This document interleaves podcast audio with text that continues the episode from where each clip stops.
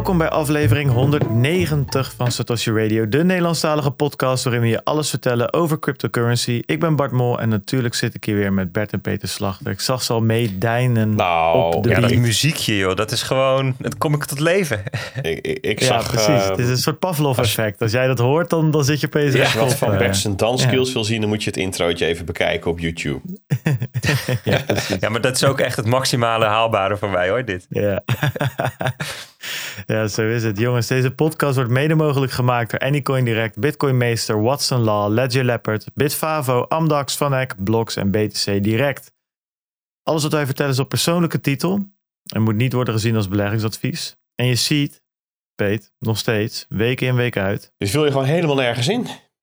Echt nergens. Die 24 woorden, jongens, hou ze voor jezelf. Krijg je toch elke week wel weer van iemand ergens te horen dat er iets fout is gegaan. Ja, het is wel leuk om, om bitcointjes even, een bruggetje en, te eh, maken van seed naar iets anders toe. We waren gisteren met z'n drietjes, met z'n viertjes eigenlijk. Waren we, of wil jij eerst heel graag die intro afmaken? Ja, ik, ik zit, ik is zit dus- weer, is- eh, ook deze week weer, probeer ik toch weer 1% strakker in de lak te zitten. zodat we uiteindelijk echt weer de mensen die zeggen, nou, het duurt wel Ah. te lang, die podcast voor jullie. Maar mag ik deze Ja, nog even tussen fietsen? Gewoon, Fiets, weet je, we, we, we hebben daar gewoon scheid aan. Wij zijn gewoon Satoshi Radio en wij doen gewoon waar we zin in Ja, hebben. kijk, Fietsen we maar ja, doorheen, maar Peet. seed is toch een prachtig, eh, prachtige brug naar waar we gisteren waren. Samen met Jury Zeker, trouwens. zo is het We ook. waren bij ook. over de vloer en die, en die hielden een, ehm, eh, een Bitcoin workshop.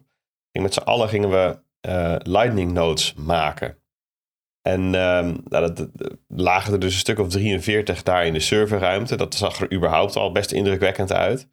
Eh, we zijn er ook achter gekomen dat als je met zoveel mensen Lightning nodes gaat maken, dat je dan echt tegen heel veel issues aanloopt. Van, van ehm, eh, van limieten van GitHub om de, de software geüpdate te krijgen.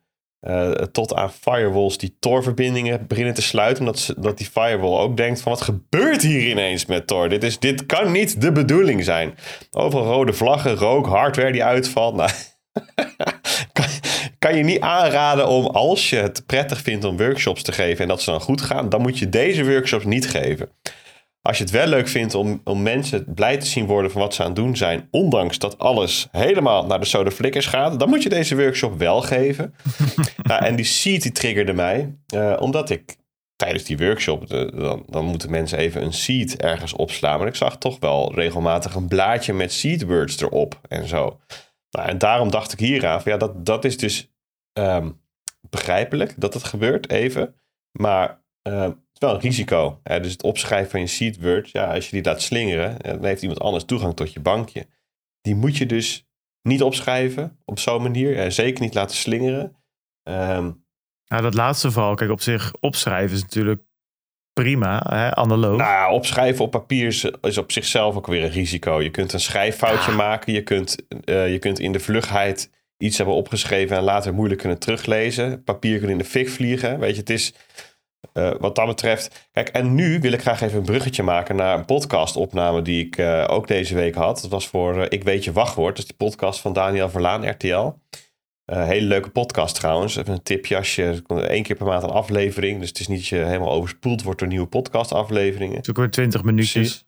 En daar ging het over de gevaren van eh, rond, de, de, he- rond het hebben van crypto. Eh, en ehm, eh, zeg maar hoe het allemaal gestolen kan worden, weet je wel? Dus de, de donkere kanten van crypto. Ja, en toen zei ik ook in gesprek van ehm, de meeste manieren eigenlijk waarop mensen hun crypto kwijtraken, die hebben niet zozeer met crypto te maken, maar met basisvaardigheden van hoe je op het internet begeeft. Dus eh, waar, laat je wel of geen persoonlijke informatie achter? Gebruik je overal unieke wachtwoorden voor? De manier waarop je die wachtwoorden opslaat? Of je software veilig is of niet? Of dat je, dat, dat je misschien wel software downloadt eh, en eh gecrackte versies installeert, waar ja, dan ook vaak gewoon allemaal spyware meuk in zit, weet je wel? Is de hardware wel veilig? Hoe ben je met je internet eh, eh, verbonden? Gebruik je VPN of niet? Of eh, zit je in een, eh, in een koffietentje op een publieke verbinding? Weet je, en daar, daar zijn, gewoon, zijn gewoon heel veel mensen die daar gewoon geen enkel idee bij hebben. Van hoe, hoe, hoe moet je nou veilig op, de digitale, op dat digitale net bewegen? Ehm, dus ehm, eh, ook nog even een tipje voor diegene die getriggerd wordt door wat ik nu zeg. Eh, weet je, het veilig met Bitcoin werken, veilig met zo'n node werken, start eigenlijk bij die basisvaardigheden. En dan zou ik ook weer verwijzen naar laatje-niet-hackmaken.nl. Lees dat gewoon eens door. Als je iets doet met crypto, zou je dat eigenlijk even verplicht door moeten nemen. Ik vind dat iedereen het verplicht door moet nemen. Ik heb die, uh, dat, die website inderdaad. Um, um, wat ik er wel tof aan vind, is dat iedereen kan gewoon bij het begin beginnen. En op een gegeven moment dan lees je van oké, nou dit heb ik al, password manager heb ik al of whatever. Ik, ik, heb al een lang wachtwoord. En op een gegeven moment kom je op een punt aan. Iedereen eigenlijk in, in, in, op die website laat je niet hack maken. Dat je dus op een gegeven moment zoiets hebt van ja, maar dit heb ik nog niet. En uh, de een die zal dat wat eerder in het lijstje hebben dan de ander. De een zal bij hoofdstuk 1 he zoiets hebben van shit, dit heb ik helemaal nog niet. Ik heb overal hetzelfde wachtwoord. En de ander heeft ergens anders. En dat vind ik wel leuk, want het eindigt echt met, met dobbelstenen gooien om uh, diceware heet dat. Dat je ja, je eigen wachtwoorden in elkaar zet. En dat je dus eindigt met een zin met, met twaalf woorden die je uit je hoofd moet leren. En wat je als hoofdwachtwoord kan gebruiken voor bijvoorbeeld je paswoord um, um, manager daar had ik ook nog wat aan. Dat ik dacht van, nou, dat is misschien wel interessant voor mijn eigen setup. Dus ik vond het een hele, ehm, een hele fijne website om, uh, om, je, om je, in, ja, je, je even naar een hoger uh, niveau te tillen. En dat kan één hoger niveautje zijn. Maar het grappige is dat het dus voor iedereen kan. Of je nou noob bent of, uh, of eigenlijk zelf als security manager. Voor iedereen is daar wel iets te vinden. Dus kan ik zeker uh, beamen wat, wat, wat Peter zegt. Ja, en bij Amdax was wel cool. Ik vond het echt heel leuk.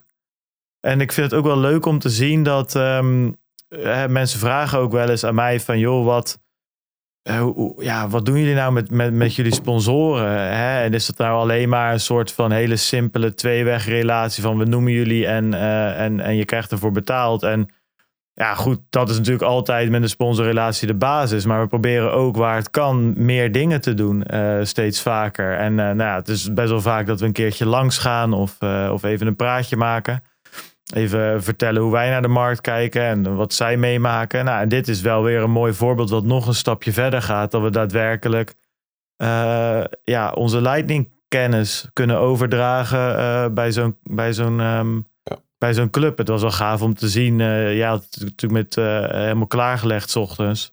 Ja, dat, dat heel het serverhok vol ligt met 40 Raspberry Pi's. Dat was wel, wel indrukwekkend. Dat, dat, dat ja, vond ik gaaf om te zien. Maar toch ook wel weer hè, dat je de, erachter komt van jongens, dit is zo ontzettend ver verwijderd nog van, um, van zeg maar, dat de, de majority dit in gebruik gaat nemen. Zeg maar, het het uh, self-custody over je bitcoin op deze manier.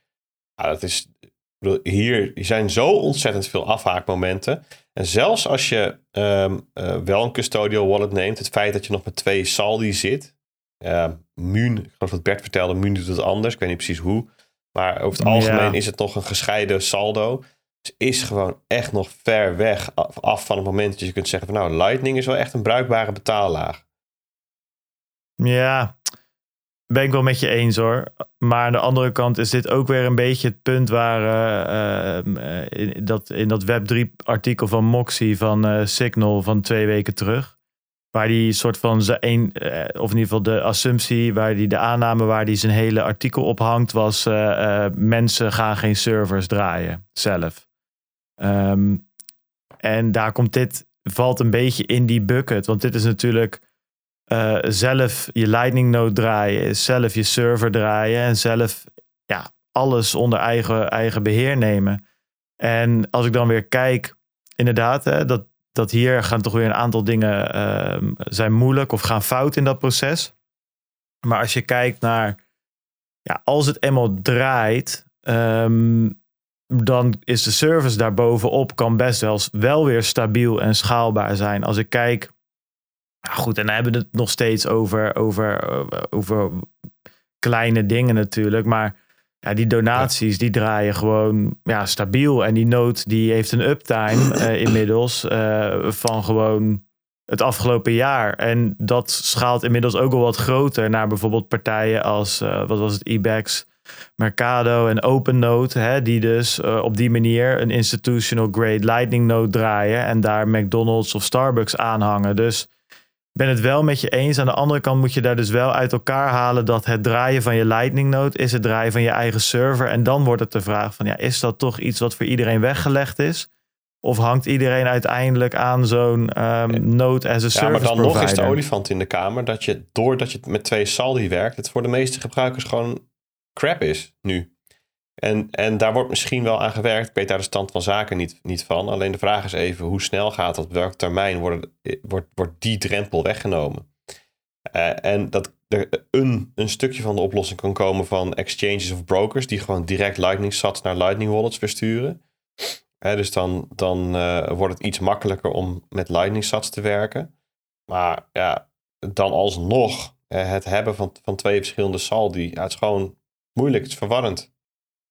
Ja, misschien daarop, dan kan ik er meteen wel even doorheen gooien.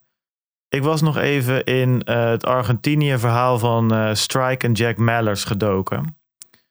En uh, waarom ze dus alleen maar Tether beschikbaar hadden in Argentinië. Um, nou, wat blijkt, dat is precies om het probleem wat jij nu schetst op te lossen. En dat hebben ze blijkbaar ook in El Salvador en in Amerika gedaan.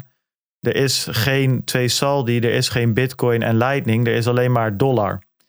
Uh, en wat zij dus doen, is ze gebruiken uh, de dollar om jouw saldo weer te geven en om het aan te houden. En op een gegeven moment, als jij iemand wil betalen, dan zetten ze het om naar lightning sats en dan versturen ze het. En de ontvanger zet dat weer automatisch om naar, um, uh, naar dollars als ze ook weer strike gebruiken. Maar omdat ze niet zomaar echte dollars aan mogen houden, omdat ze geen bank zijn, gebruiken ze dus Tether. Is een beetje karig dat ze dan niet gewoon meteen voor USDC of iets beters gaan. Maar goed, dat is dus de reden waarom uh, ze alleen Tether beschikbaar hadden. En in Amerika hebben ze inmiddels ook een Bitcoin wallet. Uh, en kan je ook Bitcoin aankopen en DCA doen en je salaris in Bitcoin laten storten. Maar dat is een soort van extra service die los staat naast dat. Uh, um, naast de betaalservice. Dus zij lossen dat probleem op die manier op. Dus door eigenlijk alles gewoon in, in euro's of dollars te laten zien. En de gebruiker helemaal niet in aanraking te laten komen met Bitcoin, uh, die asset, zoals hij altijd zegt. Alleen Bitcoin, uh, de network uh, te gebruiken om snel ja. dollars van links naar ja. rechts te kunnen sturen. Dus inderdaad ook weer richtingen. Er zijn conclusie nog genoeg kreukels glad te strijken. Nou, zeg zelf, dit was toch de meest informatieve opening die we ooit hebben gehad. En alleen wow, daarvoor al, alleen daarvoor al, is dit nu een hele goede brug naar de plek waar jij verder gaat in de opening. Oh, ik dacht dat je om een applaus voor jezelf ging vragen. Nee. Dat is heel nee, ik, ik, ik, ik positioneer een prachtige brug. ja, je bent echt een, je bent aan het bruggenbouwen ja. vandaag. Het is ongekend. Dus um, ja, noem eens een bekende bruggenbouwer in die historie. Is er, een, is er zo iemand zoals je bijvoorbeeld ook... Um, weet ik, maar je, je, je, je laat nu natuurlijk gewoon de brug liggen. Je, je was namelijk gebleven bij als je wil. Laat dan vijf sterren achter op Spotify of like de video op YouTube.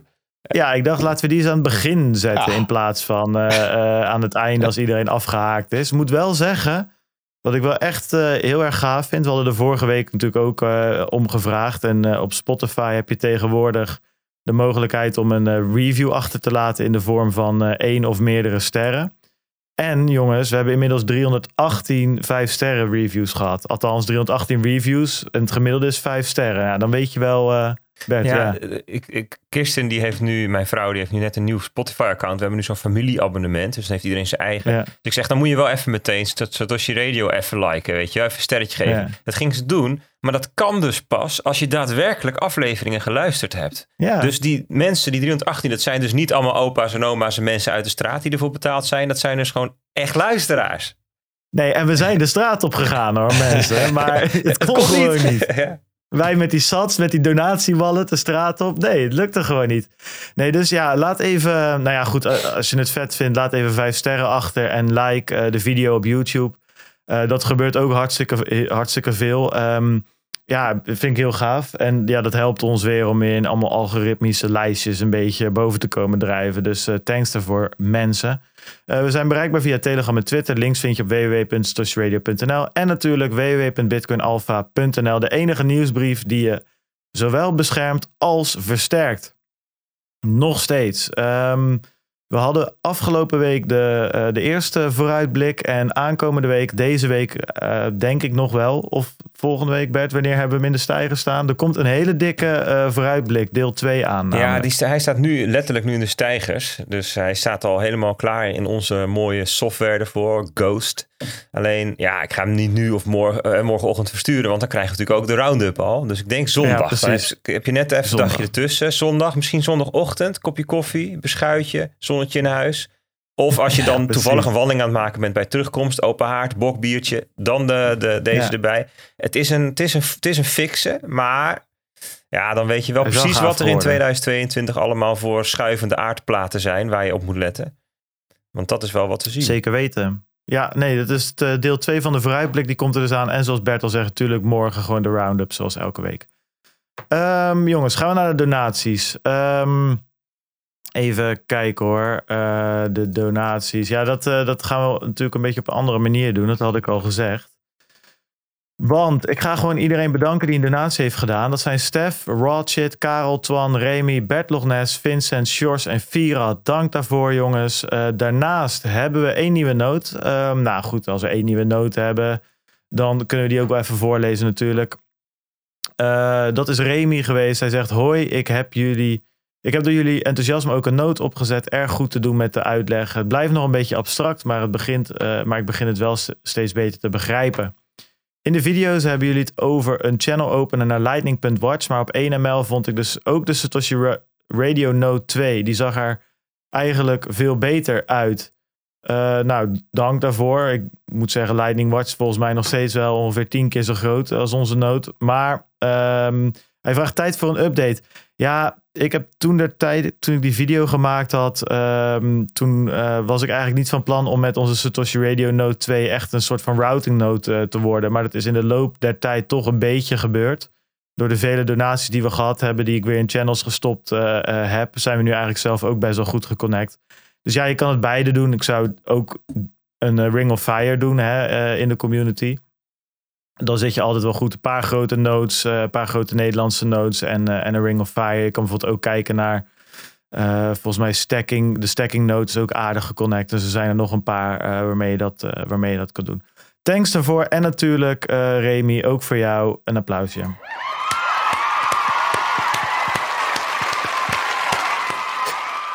Yes. Um, ja, vorige week hadden we 101.000 sats, ongeveer 38 euro. één noot erbij. Deze week uh, ook een kleine 100.000 sats, dus ook weer 38 euro en één noot erbij. Nou, dat is top, uh, jongens. Bitcoin Alpha vorige week 740 alfa's. Deze week 732. Zijn er wat van afgegaan? Nou, dat is ook niet gek als je natuurlijk... Uh, wat hadden we? Een kleine 150 man die voor de gratis maand hadden ingeschreven. Dus iedereen die wel is blijven hangen, want dat zijn er inmiddels ook al best wel aardig wat. Nou ja, definitief welkom bij de club. En uh, we hopen dat, uh, nou, wat ik zeg, met de roundup van morgen en met de vooruitblik van aankomende zondag, dat we, nou, dat we het geld meer dan, uh, meer dan waard zijn. Dank daarvoor. luisteraarsvragen hebben deze week niet. althans, er zit er wel eentje en die komen zo bij de marktupdate even op terug. heb, ik hem, heb ik hem bijgevoegd.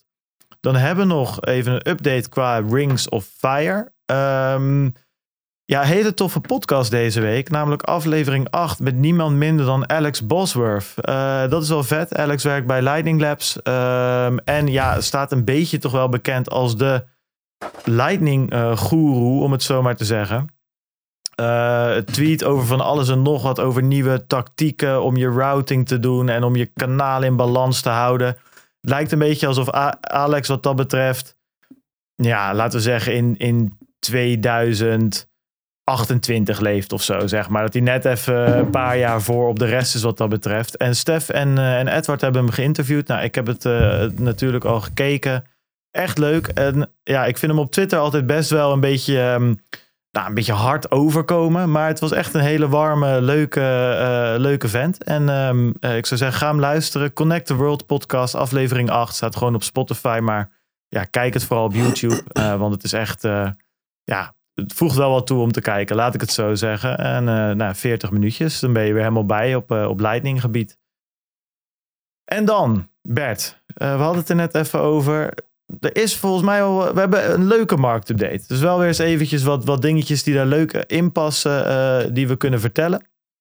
Dus ik zou zeggen, ik geef jou het woord en, uh, en, uh, en steek van wal.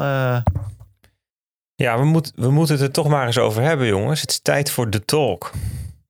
Want ja, de, de, zit in een bearmarkt.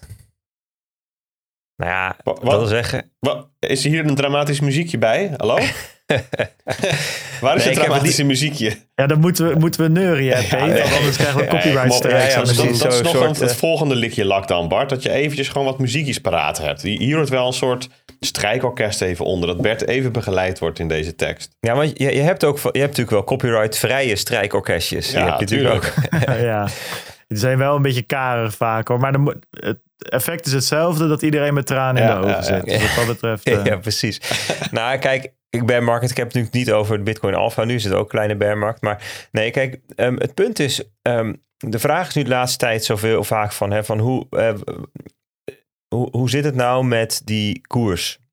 Want we zijn natuurlijk sinds uh, um, 10 november. Uh, het is nu 20 januari, dat is een dikke twee maanden zijn we, zitten we ruim 40% lager. En ja, het lijkt hier niet, hè, niet echt uh, van zijn plek te komen, zal ik maar zeggen. Het gaat nu uh, al een twee weken zijwaarts, zo ja, tussen rond de 42.000 dollar.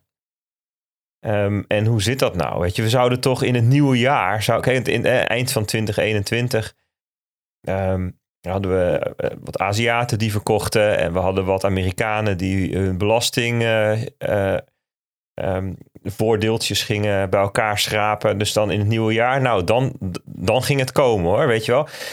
En het nieuwe jaar kwam het niet. En hoe zit het nou precies?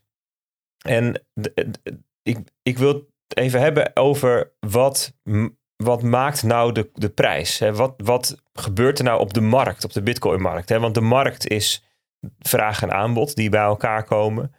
Um, nou ja, aanbod is bij in het geval van Bitcoin um, en dan denken mensen natuurlijk altijd alleen maar aan die 21 miljoen die er zijn. Hè? Dus de, de supply, het aanbod.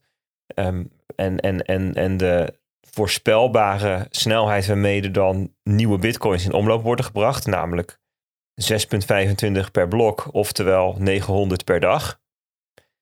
En dan zeggen we van, nou ja, weet je, dat staat vast. Hè? Dus alles gebeurt aan de vraagkant. Nou, dat is natuurlijk niet helemaal waar want er is natuurlijk ook aanbod van mensen die besluiten om te gaan verkopen. Dus mensen die nu bitcoins hebben en zeggen, weet je wat, ik verkoop ze.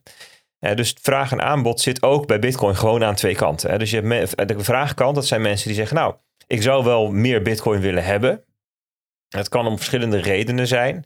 Bijvoorbeeld omdat je bitcoin in gebruik neemt. Want bitcoin kan ook gewoon een gebruiksmiddel zijn, een betaalmiddel of een spaarmiddel.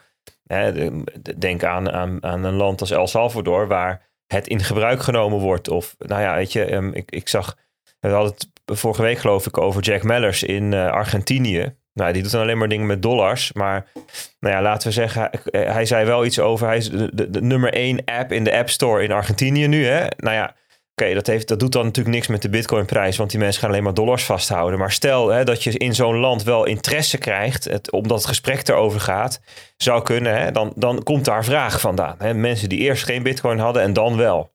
Er kan ook van komen van speculanten. Um, uh, en aan de aanbodkant hetzelfde. Dus er kan, zijn dat daar. Um, er zijn verschillende redenen waarom er bitcoins op de markt komen. En dus die 900, dat zijn dan de miners hè, die, die in omloop komen. Maar die miners die kunnen ze natuurlijk uh, uh, meteen verkopen of ze kunnen ze vasthouden. Nou ja, dat, dat maakt een verschil tussen 900, uh, hè, dus laten we zeggen 30 miljoen aan bitcoin per dag. Um, en um, nou ja, zijn, dat is ook een beetje het argument vaak dat mensen zeggen, joh, die, die vierjaarscyclus, die neemt in kracht af of in betekenis af of in um, aandeel, hè, wat het heeft in, in, het, in het aanbod eh, af. Hè, want de halving wordt altijd gezien als een aanbodsschok, omdat die 900 naar 450 gaan of 1800 naar 900, weet je wel. En zeker in het begin was dat waar, hè, 50 per blok naar 25, dat was nogal een, nogal een klap. Inmiddels, als je kijkt naar um, zeg maar alle grote handelsplatforms, die bijvoorbeeld transactiekosten van jou uh, inhouden, hè, dus van handelaars. Ja, dat gaat om tientallen, honderden, misschien wel honderd miljoen per dag. Ik weet niet, ik heb die cijfers niet. Zouden eigenlijk eens even een keertje moeten opzoeken. Maar weet je, zo'n Binance, hoeveel die verdient aan, aan handelaars, ja, dat, dat, dat, dat, dat, um, dat, dat, dat, dat nemen ze in, zeg maar, dat in crypto. Dus in bitcoins of in BNB. Maar dat daarna wordt het gewoon verkocht op de markt. Want die moeten namelijk gewoon hun personeel betalen. Grayscale, dat is die, dat fonds met uh, meer dan 100.000, ik geloof 300.000 of zo bitcoins in, in, in beheer. Die, die, die doen 2% per jaar, geloof ik, houden ze in. Ja, dat verkopen ze. Daar moeten ze personeel van betalen, de bonussen en zo van de mensen. Dat komt ook op de massa, ook allemaal aanbod. En dan heb je nog het aanbod wat dan gedreven is door paniek en, en, en hebzucht. En mensen die uh, uh, hun vermogen liquideren omdat ze een huis willen kopen of op reis willen. Gewoon allerlei redenen waardoor het aanbod varieert. Je, dat is de markt. En dat is dus eigenlijk oneindig complex. Hè? Dus het, is, het zijn, het zijn uh, 100, 200 miljoen individuele spelers op die markt die individueel voor zichzelf beslissen. Um, koop ik of, of verkoop ik? En bij welke koers en om welke reden? Dus, dus om daar enigszins grip op te krijgen, moet je dat eens een beetje gaan opsplitsen. Nou, een, een heel grote uh, um, stempel drukten tot nu toe altijd particulieren. Uh, vooral aan de vraagkant. Hè. Dus als er op een gegeven moment een soort van hype ontstond, we moeten met z'n allen in Bitcoin. De, de, de, tijd dat, de, dat, dat, dat het er overal over gaat, nou, dan moet je denken aan nou, ik denk een beetje augustus 2017 tot december 2017, die periode, kon je werkelijk, je kon geen kroeg binnenlopen of het ging over bitcoin. De taxichauffeur had het over de kapper. Ja. Ehm, dan zie je dat instroom bij bijvoorbeeld uh, um, handelsplatforms en uh, brokers, hè, dus wissel, uh, wisselkantoren zou ik maar zeggen, dat dat gewoon een factor 4, 5, 6 hoger is dan in een rustigere periode. Um, Datzelfde zag je in, nou, laten we zeggen, november 2020 tot mei, juni 2021. Zag je ook zo'n periode van enorm verhoogde interesse van particulieren. Kijk, dan kan je, dan, kan je, dan in zo'n situatie kun je haast alle andere vraag, en aanbodfactoren wegstrepen. Want die zijn eigenlijk zo hè, verwaarloosbaar geworden ten opzichte van die enorme vraag. En daarom gaat die koers in zo'n periode zo enorm hard omhoog. Dus in 2017 is die in een jaar tijd ongeveer keer 20 gegaan. En volgens mij in januari zaten we nog op 1000 dollar. En het eind van het jaar 20.000. En in die periode van, uh, van 2020, 2021 is die dus keer 6 gegaan. Hè? Van, van rond de 10.000 dollar in het najaar 2020 tot 60.000 dollar in, uh, in, in, in maart, april.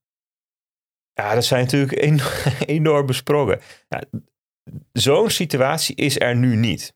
dus, dus, dus eigenlijk dat is een soort van, um, als dat aan de hand is, dan all bets are off. Dan kun je eigenlijk alle andere uh, discussiepunten kun je even parkeren. Dan gaat het eigenlijk alleen nog maar om in de gaten houden hoe, hoe, hoe die instroom is. Nu is het niet. Wat blijft er dan nu over? Twee belangrijke krachten. De ene is de hodlers de mensen die al lang in Bitcoin zitten, of misschien pas een jaar, maar dat is in termen van crypto, dat is eh, één cryptojaar staat voor tien mensenjaren. Uh, dus dat kan ook al heel lang zijn. Uh, die mensen die zijn, die hebben al, bedoel, als je, als je de, de grafiek van vorig jaar pakt, hè, van, van de koers, en dan daaronder nog even de Fear and Greed Index. Nou, dan heb je, als je een jaar nu erin zit, heb je al een aantal achtbaanritjes meegemaakt. Het schijnt overigens wetenschappelijk echt zo te zijn, hè, dat als je de achtbaan gaat en je meet iemands adrenaline niveau. En je vergelijkt het eerste ritje en het tweede ritje met elkaar, dat het tweede ritje veel minder spiked. Dus het is gewoon fysiek zo dat ook. Dus daarom vind ik de achtbaan wel een mooie metafoor. Want de tweede keer in de achtbaan is daadwerkelijk minder eng. Um, en ook dus eigenlijk minder opwindend. Maar het wordt op een gegeven moment gewoon wel leuk of zo. Een soort van, jee, nog even in de achtbaan.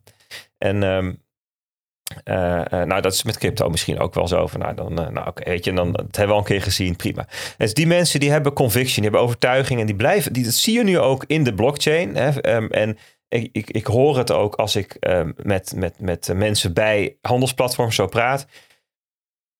Die blijven gewoon stacking sets. Dus die blijven kopen. Je ziet het, het hun posities langzaam groeien. Dat is een hele sterke, dat is een extreem sterke kracht. Balaji Srinivasan die zegt daarover. Um, bij Web 2 ging het, gaat dan ergens een, een, een gesprek over Web 3, Web 2, Web 1. Web, Web 2 gaat het over um, de vraag. Um, dus die, uh, je hebt eerst netwerkeffect. Dus je gaat eerst zorgen dat er users komen. En daarna moet je zorgen dat er ook een businessmodel aangekoppeld is. En dat betekent dat een metric was daar monthly active users. dus het aantal gebruikers dat in een bepaalde maand actief het product gebruikt. Dat is een belangrijke metric voor Web 2, want als het maar groot genoeg wordt op een gegeven moment, dan word je veel waard. Hij zegt bij Web 3, dus bij crypto assets, draaien ze het om. Er is eerst geld en daarna moeten er ook nog users komen. En dat zien we natuurlijk ook. Bij allerlei projecten die zijn echt belachelijk veel waard. Met, met 24 users en een paardenkop. En dan vervolgens moeten ze nog eens even zorgen dat er daadwerkelijk gebruik van gemaakt gaat worden.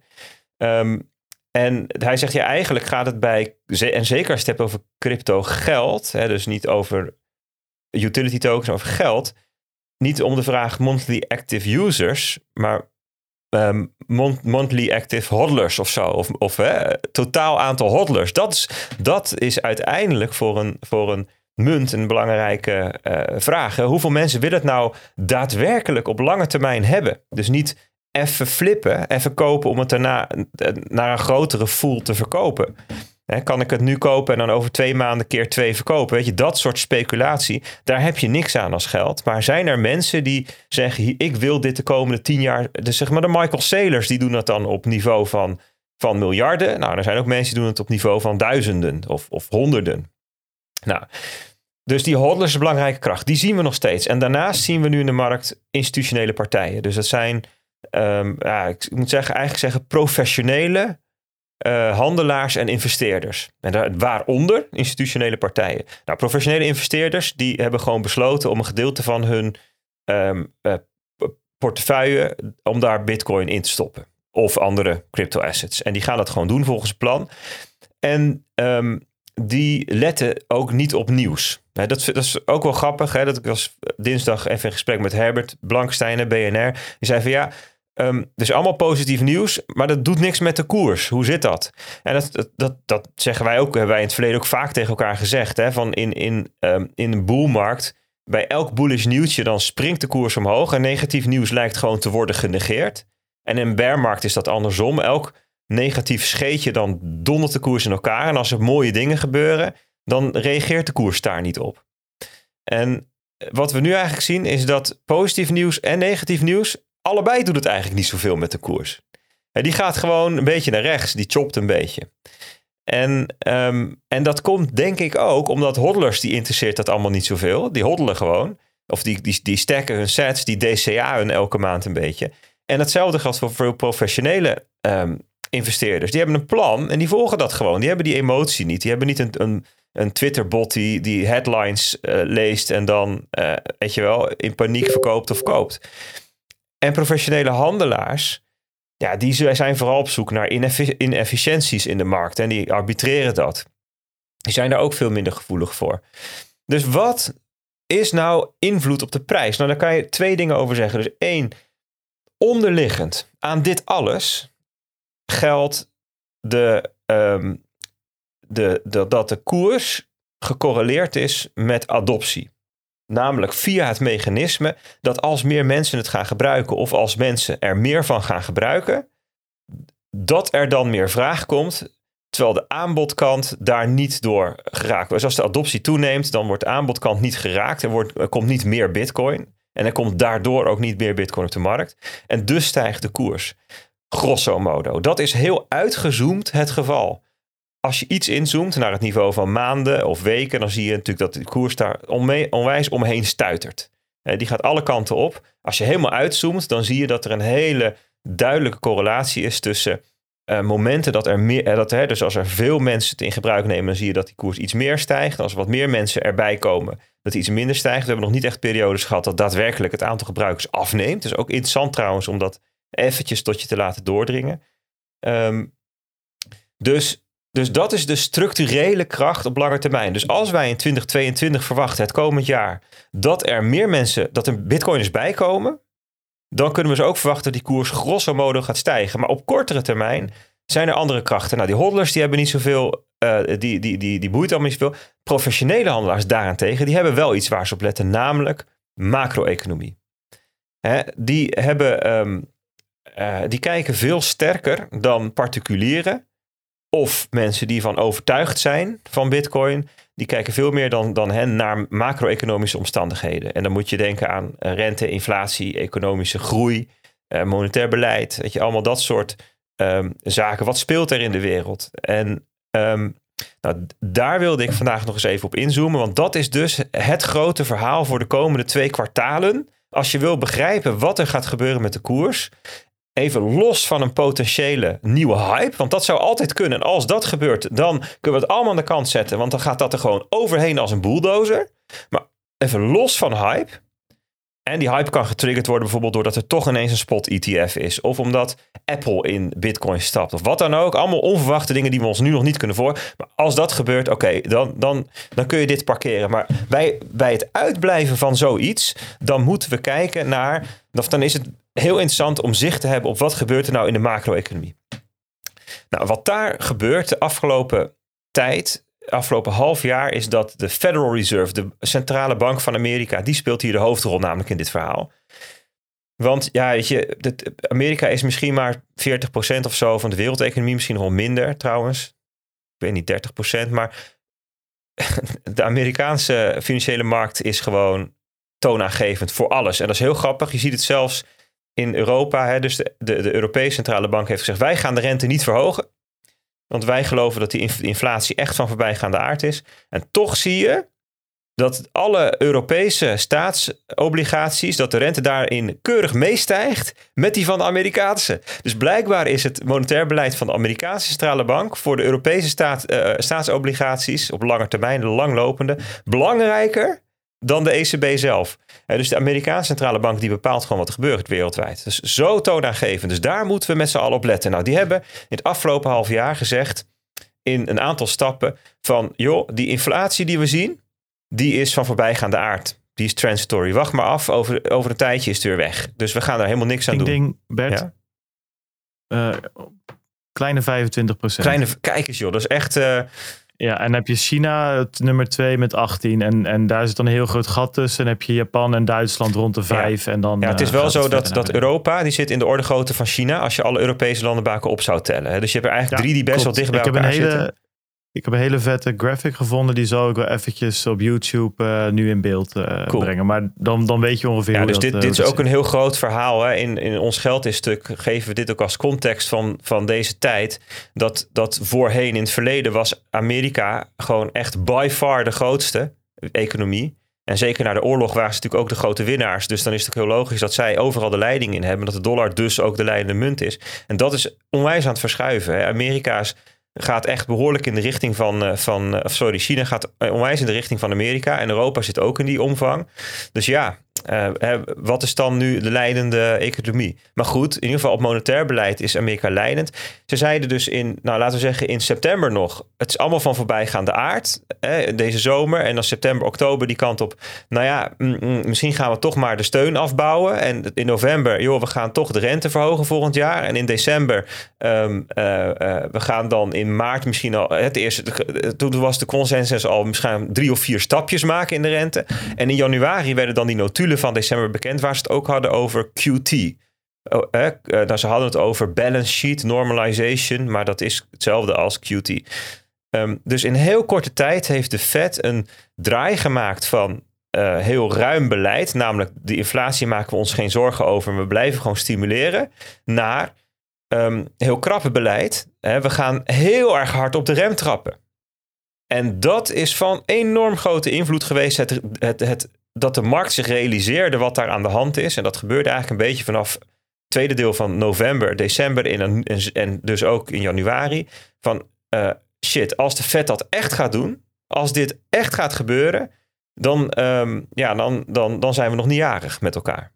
En je zag dus tech-aandelen, zeg maar de, de, de, de tech-index van aandelen die um, zeg maar het minste winst produceren. Dat zijn dus tech-aandelen die vooral um, op toekomstige groei gebaseerd zijn, hè, de waardering, die is al 50% gedaald. Tesla daalde 20% in een week of zo. Nou, Bitcoin is ook 40%. Die zitten allemaal in het bakje van uh, risicovolle um, uh, investeringen hè, of, of, beleggingen. Uh, en, en waarbij ook de waarde heel erg ver in de toekomst ligt. Hè, en, en waarbij dus de rente daar een heel belangrijke invloed op heeft. En nou, om, om, om allerlei redenen zie je daaraan dat, dat de markt zich dat is gaan realiseren. De, de, de rente loopt Mag ik hier Een, uh, een vraag over stellen, even tussendoor? Ja, zeker. Kijk, um, uh, ik lees ook in toenemende mate dat, um, dat het feit dat Bitcoin steeds meer um, in tandem lijkt te bewegen met techstocks een risico op zich is. Uh, waardoor het bijvoorbeeld minder aantrekkelijk wordt voor, voor hedge funds om Bitcoin te gebruiken als nou ja, hedge tegen de bewegingen van andere asset classes. Ja. Hoe kijk jij daarnaar? Ja, dat, dat zou kunnen. Hè. Ik bedoel, er zijn mensen die, die wilden Bitcoin omdat het een, een niet gecorreleerde uh, belegging is. Hè. Dus dat die met geen enkel ander ding gecorreleerd is. Dat is een van de manieren waarop je uh, risico's in portfolio's kunt beschermen. Als het een omlaag gaat, gaat het ander omhoog en dat soort zaken. Of, of, of, of wordt er niet door geraakt. Hè. Dat is eigenlijk wat je wil. En, en als Bitcoin dat is, dan is dat natuurlijk een mooie aanvulling. En als het sterk gecorreleerd is met iets anders, ja, dan kan je net zo goed dat anders nemen, bijvoorbeeld. Hè. Dat zou een redenering kunnen zijn. Maar ik weet niet of dat. Ik denk dat maar voor een heel klein gedeelte van de beleggers geldt dat dat het argument was. En ten tweede, die correlatie is uh, sterker aan het worden, maar nog niet heel sterk. Ja, want je kunt correlatie uitdrukken in. Ik leg de grafiekjes op elkaar. Dat was ook de vraag. Kunnen die van de luisteraar uh, van um, kunnen we er wel even bijpakken nu, nu we hier toch zitten. Um, die vroeg. Um, het valt me op dat er best wel een correlatie lijkt te bestaan tussen de Nasdaq en de koers van Bitcoin. Kijk maar naar afgelopen donderdag en vrijdag. Die grafiek kan je over elkaar heen leggen. En het punt is, natuurlijk kun je de grafiek over elkaar heen leggen. En dan kan je zo op het oog, het Timmermans oog, geodriehoekje erbij. En kun je zeggen, nou, die uh, aardig correleert. Maar je kunt daar ook, uh, je kunt het ook kwantificeren. Er zijn natuurlijk uh, gewoon um, formules voor waarmee je de mate van correlatie kunt uitrekenen. Dat is een getal tussen de min 1 en de plus 1. En bij 0 is er geen correlatie, dus er is geen enkele uh, uh, verbinding te ontdekken. Bij min 1, dan, dan beweegt de een altijd tegengesteld aan de ander. Bij plus 1, nou, dan zijn ze dus echt letterlijk over elkaar te leggen, de grafieken. En dan zijn ze hetzelfde. Um, en um, die correlatie loopt iets op, ik geloof van 0,06 naar 0,14 of zo. Dus het is echt nog een beginnetje. Uh, doe, zeg ik even uit mijn hoofd. Maar in ieder geval, nog niet in de buurt van één. Want dan zou je inderdaad kunnen zeggen: joh, same, same, tomatoes, tomatoes, laat maar zitten, boeit verder niet. De, de, dus dat, maar de andere kant is: um, die periode is eigenlijk pas heel kort. Dus je kunt eigenlijk nog niet zeggen dat die correlatie er is. Je kunt alleen zeggen: van nou, de laatste tijd is die wat aan het toenemen. We weten nog niet precies wat dat betekent. Dus ik zou daar vrij voorzichtig in zijn. Um, en dat die correlatie nu toeneemt, is ook te, te beredeneren, omdat ze om dezelfde uh, omdat, omdat er een, eenzelfde oorzaak is die allebei laat dalen. Maar dat betekent niet dat in allerlei andere omstandigheden ze ook gelijk gaan bewegen. Um, dus, dus wat is er nou aan de hand? We moeten we eerst even hebben over QE en tapering en die balance sheet normalization. Wat is dat nou? Nou, in een normale omstandigheid zet de Fed, dus de centrale bank, gewoon de rente op een bepaalde stand. Dus, dus dat zeggen ze, stel de rente 2% is, nou, dan is de rente 2%. En dan betekent dat dat banken tegen 2% hun geld bij de Fed kunnen stallen. S'nachts, overnight. Dat is, dat is de kortste uh, lening die er is, zeg maar een nacht. Eén nacht. En dat is dan 2%. Als je dan een week zou willen uitlenen, dan ligt die rente redelijk dicht bij die 2%. Vaak ietsjes hoger, zeg maar 2,1 of zo. En dan een maand 2,3 en dan een jaar en dan tien jaar is het dan, loopt het dan, die rentecurve loopt vaak op. Hoe verder in de toekomst, hoe hoger die rente ligt. Dan wordt het 4 of 5 procent en dan 30 jaar misschien nog ietsjes hoger, weet je wel. Dus dat, zo, dat noemen ze dan de rentecurve, hè? dus de verschillende looptijden. Een dag, een week, een maand, drie maanden, een jaar. En dan loopt die rente een beetje op. Dus als de vet dan de rente verlaagt van 2% naar 1%, dan daalt de rente mee helemaal aan, de, aan het korte eind. Dus die van de, de, de, de, de lening, de staatsobligatie van een maand, die gaat dan ook omlaag. En die van een jaar ook. Alleen allemaal net ietsjes minder. Dus je trekt alsof je die, die, die, die, die, die, die curve die je nu vast voor je ziet, die trek je iets omlaag aan de linkerkant. Aan de, aan de rechterkant, bij die 30 jaar, zal die ook iets dalen, maar lang niet zoveel, weet je wel. Het is niet dat die hele curve omlaag verschuift. Je trekt alleen het kortste eind een beetje omlaag, het linker eind tot je bij nul aankomt. En dan is er een probleem. Want de Fed kan de rente eigenlijk niet makkelijk verder verlagen naar onder de nul. Je kan naar, naar min een half, dat is wat Europa doet. Maar je kunt niet naar min vijf bijvoorbeeld. Dat is heel lastig. Als je dat zou doen, dan zijn er allerlei andere rentes die ook negatief worden. En dan zeggen spaarders bijvoorbeeld van... joh, ik haal mijn geld van de bank en ik stop het in een kluis. En dat willen ze allemaal voorkomen. Dus er is een soort van ondergrens van min een half of zo. Is, dat is een beetje de gedachte. Wat je dan nog kan doen om de rente hè, verder omlaag te brengen, of eigenlijk de condities op de markt te verruimen. Want waar hebben we het dan over bij verruimen? Nou, het punt is als de rente omlaag gaat, dan wordt het goedkoper om te lenen. En dus zijn allerlei risicovolle plannen financierbaar geworden. Een risicovol plan, als je tegen 10% eh, moet lenen, ja, dan denk je nog een paar keer over na. Als het geld toch gratis is, weet je, dan, nou, dan, dan is dat makkelijker. Dus hoe, hoe lager die rente wordt, hoe, meer risicovolle uh, investeringen interessant worden. En dat zit twee kanten aan. Dus enerzijds omdat je risico wil nemen om nog iets van resultaat te halen, iets van rendement te halen. En andersom dat ja, gewoon daadwerkelijk ondernemers en mensen die. Nou, stel dat jij een auto wil kopen. Ja, waarom zou je eerst sparen en hem dan kopen als je tegen 0% kunt lenen? Weet je, dat, dat soort gedachten krijg je dan. Hè? Dus het omlaag brengen van de rente, dat heeft een stimulerend effect op de economie. geld gaat rollen tot die rente niet meer omlaag kan. Hoe kan je dan toch nog de economie stimuleren? Dan is de gedachte, wat we dan gaan doen is, we gaan uh, als centrale bank quantitative easing, we gaan een opkoopprogramma starten. We gaan um, allerlei uh, uh, financiële effecten gaan we opkopen, waaronder staatsobligaties. En als je staatsobligaties opkoopt, dan um, daalt de rente daarvan. Dus dan daalt niet alleen maar de, de rente, uh, de overnight rente, die was al 0%, maar dan daalt ook de rente van bijvoorbeeld tienjarige staatsobligaties. Die gaat dan ook omlaag verder. Um, dus, nog meer, uh, dus nog meer verruiming. En dus wat, wat de centrale bank gedaan heeft, is voor, ik geloof al voor 9 biljoen heeft de Amerikaanse centrale bank aan obligaties opgekocht. 9000 miljard. Um, en die staan nu op de balans. Dus bij QE, quantitative easing, dan groeit de balans van de centrale bank. Tot ze stoppen met easen. Dus elke maand werd er voor 120 miljard dollar aan, aan spul opgekocht. Zeiden ze, weet je wat, we gaan dat afbouwen. Tapering heet dat. We gaan het afbouwen naar nul. Dus dat was de eerste aankondiging van de Fed. Dus we gaan, we gaan stoppen met het opkoopprogramma. Dus we gaan nog steeds wel opkopen, maar minder. Dat gaan we afbouwen met 15 miljard per maand. En later zijn ze met 30 miljard gaan snel afbouwen tot op een gegeven moment op de nul zitten, dan kopen we dus niet meer op. En dat betekent dat die balans van de centrale bank gelijk blijft.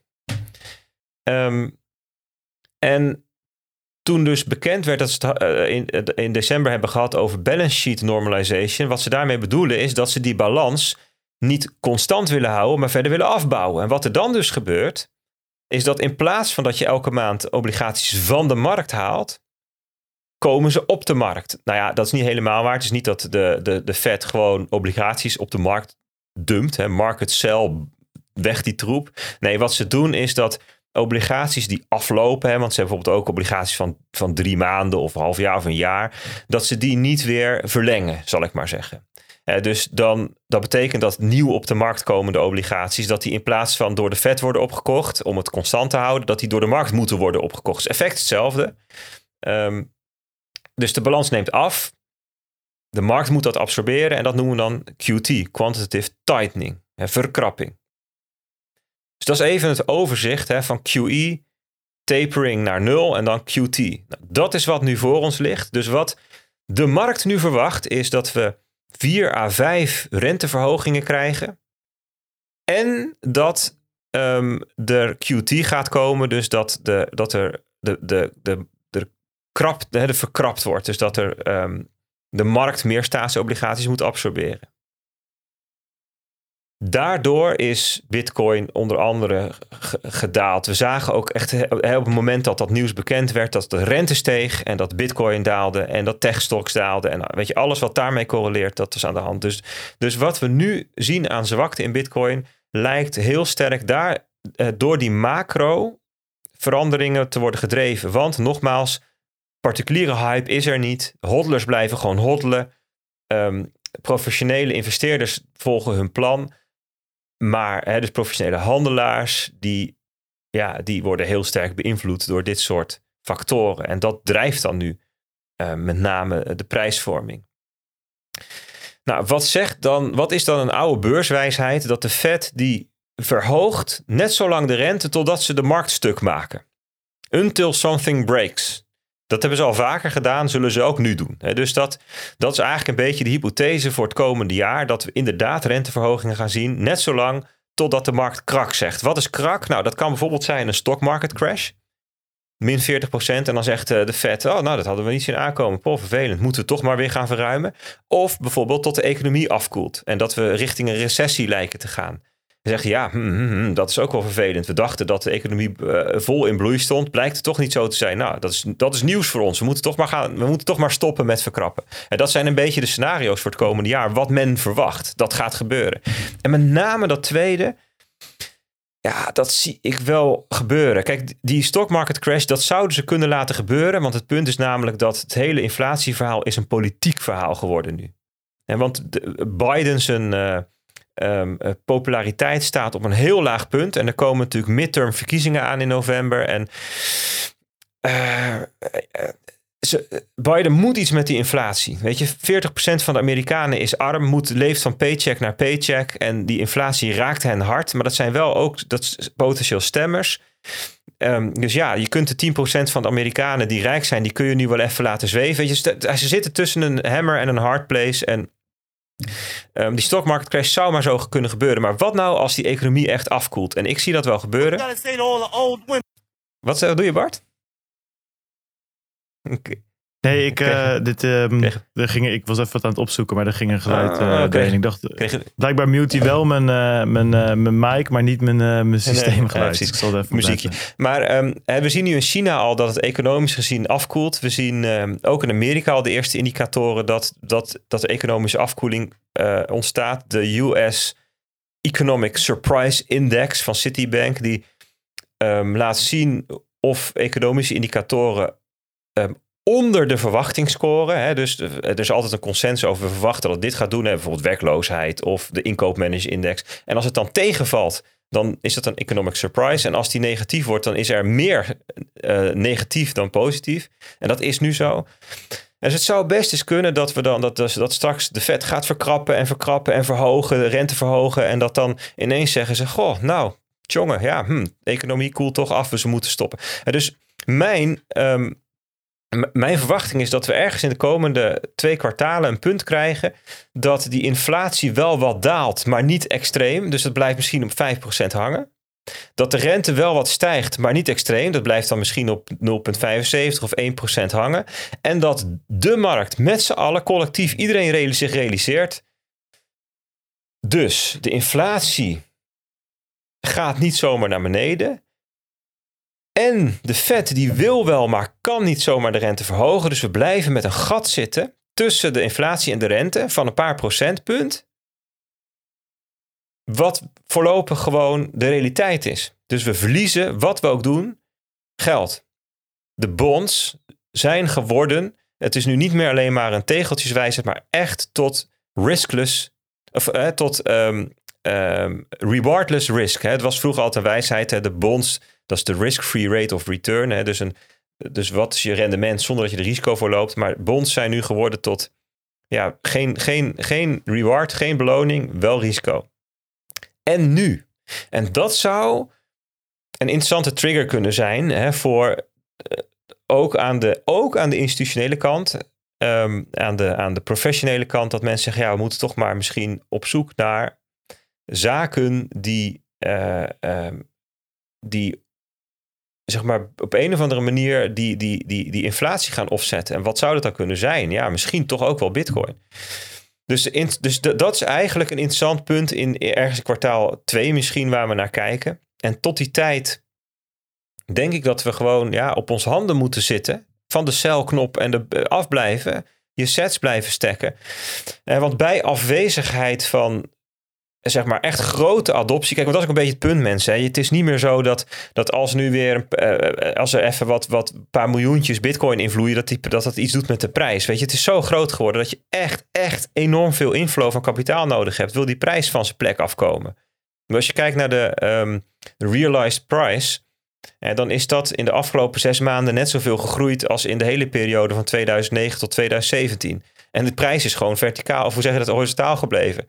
Uh, dus er is gewoon echt ontzettend veel kapitaal. Dus als een land als India zegt: Kom, laten we met z'n allen, met alle 1 miljard mensen tegelijk. Weet je, dan hebben we een ander verhaal. Hè? Maar, maar dus je hebt echt grote adoptie nodig. Wil je nu weer echt significante uh, um, koerswijzigingen zien omhoog? Ehm, en tot die tijd kijken we denk ik vooral heel erg toch naar, dat, naar, naar die macro-omgeving. Is iedereen daar toch naar te kijken. Dus daarom is het goed om dat te volgen. Ook al denk je van ja, weet je, ik was hier gekomen voor de tech. Ja, als je wil begrijpen wat er nu gebeurt met die koers, ja, dan speelt, dan is dit het grootste verhaal, denk ik. En zo is het. Peet, wat denk jij ervan? Peet zit op mute. Die heeft zoiets Misschien wel van, lippen eh, bewegen. Oh, sorry. Ja, ik, eh, ik dacht doe even verstandig. Ik zet mijn, eh, mijn mute-knopje even aan. Ja, precies. Ja, maar ik vond het een prachtig verhaal. Ik, eh, het, mijn Ja, vraagje over de techstocks kon ik er mooi tussendoor weven. Ja. Eh, dus ik denk dat we, eh, ja, dat we eigenlijk ook, eventjes een, eh, een bruggetje moeten bouwen naar het volgende. Dan is even de vraag wat Nou we ja, gaan ik doen. zat nog wel te, te denken, ik moet altijd, als iemand het nu over Joe Biden heeft, moet, moet ik elke keer aan die meme En denken. welke meme? Ken je die, eh, ken je die, ken je die meme, Peet, van, eh, van Bing Bang, Joe Biden? ik zal even kijken of ik komt die... nu de, eh, de audio die net door het verhaal van Bert heen mikte? ja, die was ik inderdaad even aan het opzoeken. Hij doet het niet hier. Wij horen niks. Oh, jullie horen niks. Ja, goed, dan plak, plak, ik, hem, er- plak ik hem wel doorheen. Ik zit op te denken waar die dan vandaan kwam. Ja, net lukte het goed. Fuck your life. Bing bang. If you see these dogs in your front yard, just know upstairs I'm going hard. Bing bang. What do you want to tell Joe Biden right now? What's up, baby? Ja, dat was een groot, een groot zaakje. Joe Byron. Anyways, Peet, ja, laten we inderdaad verder gaan. Eh, waar kunnen we het eh, het best nu over gaan hebben? Je had een bruggetje te pakken. Nou, die, ik had eigenlijk nog geen... Ja, ja, ja. Nee, ik heb geen goed, ge- geen goed bruggetje naar het volgende onderwerp. Van, van, van niets doen en op je handen zitten, daar is verder geen sprake meer van namelijk. de vraag is even, ga- gaan, we, eh, gaan we door met in het kortjes... of gaan we gelijk even naar de energieweken toe? Ehm, ja, ik wilde wel, ehm, laat ik zo zeggen, ik wil, ja, laat even in het kort, zal ik even twee dingetjes eruit pakken die, eh, die ook echt kort zijn en die we, die, die we er zo doorheen kunnen, kunnen fietsen, die wel even leuk zijn om te melden. Ehm, namelijk dat, ehm, eh, nou, we hebben net even de rectificatie gehad van, eh, van Strike. Een ander dingetje waar we het al eerder over gehad hebben, was dat de Cash app eh, dat daar een screenshot van rondzwierf over, over op Twitter. Dat die dan ook Lightning eh, integratie hadden. Nou, dat is inmiddels middels een persbericht door de Cash App zelf eh, bevestigd. En dat wordt uitgerold naar alle Amerikaanse gebruikers. Ja, ik, ik vind het wel vet, want dit is een soort van strike on steroids. Steroids, om het zo maar te zeggen. De Cash App bestaat al, heeft al miljoenen gebruikers, maakt ik heb even gekeken in Q3 2021 eh, een omzet van dik boven de 2 miljard dollar, 500 miljoen winst. Dat is gewoon een serieuze partij die al gebruikt wordt, die in één keer eh, Lightning integreren. Ehm, wel op de manier dat je dus Bitcoin op je app zet. Dat kon al. Hè. Je kon al met eh, cash kon je al met de Cash app kon je al Bitcoin kopen. En die Bitcoin kan je nu verzenden middels het Lightning netwerk. Ja, het zou natuurlijk vet zijn op het moment dat zij dus ook een beetje die strike approach hebben. Dat je gewoon een eh 100 dollar op je app hebt en dat je kan kiezen om die via Lightning te verzenden. En dat zij dat onder water allemaal eh, fixen voor je. Ik zie dat wel als een, ehm, ja, een toffe, eh, toffe ontwikkeling. Dus dat gaan we verder in de gaten houden.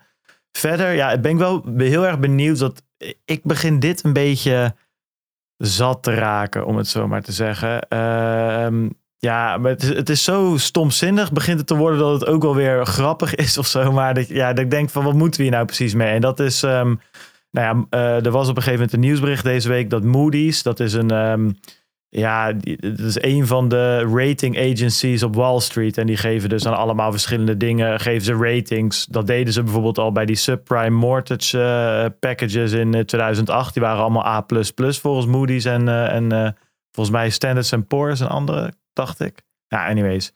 Die hebben nu dus gezegd dat. ehm, ehm, oh, daar gaat mijn eh, screenshot. Waar is mijn screenshot nou gebleven, jongens? Oh, hier is die. die zeggen nu: eh, eh, Moody's downgraded El Salvador sovereign debt due to Bitcoin trades. Dus ehm, eh, Moody's vindt El Salvador. Ja, dat die, dat die niet helemaal lekker bezig zijn. En Bukele die zegt: Breaking El Salvador doesn't give a fuck. Ja, het is toch een beetje. Ja, wat, wat, wat moeten we hier nog mee zeggen? Maar ik weet het niet zo ja, goed. hij is gewoon aan het memen. Ja, Ja, maar maar goed, kijk, niet, een niet serieus daar nemen is leuk. natuurlijk. Maar je kan ook doors...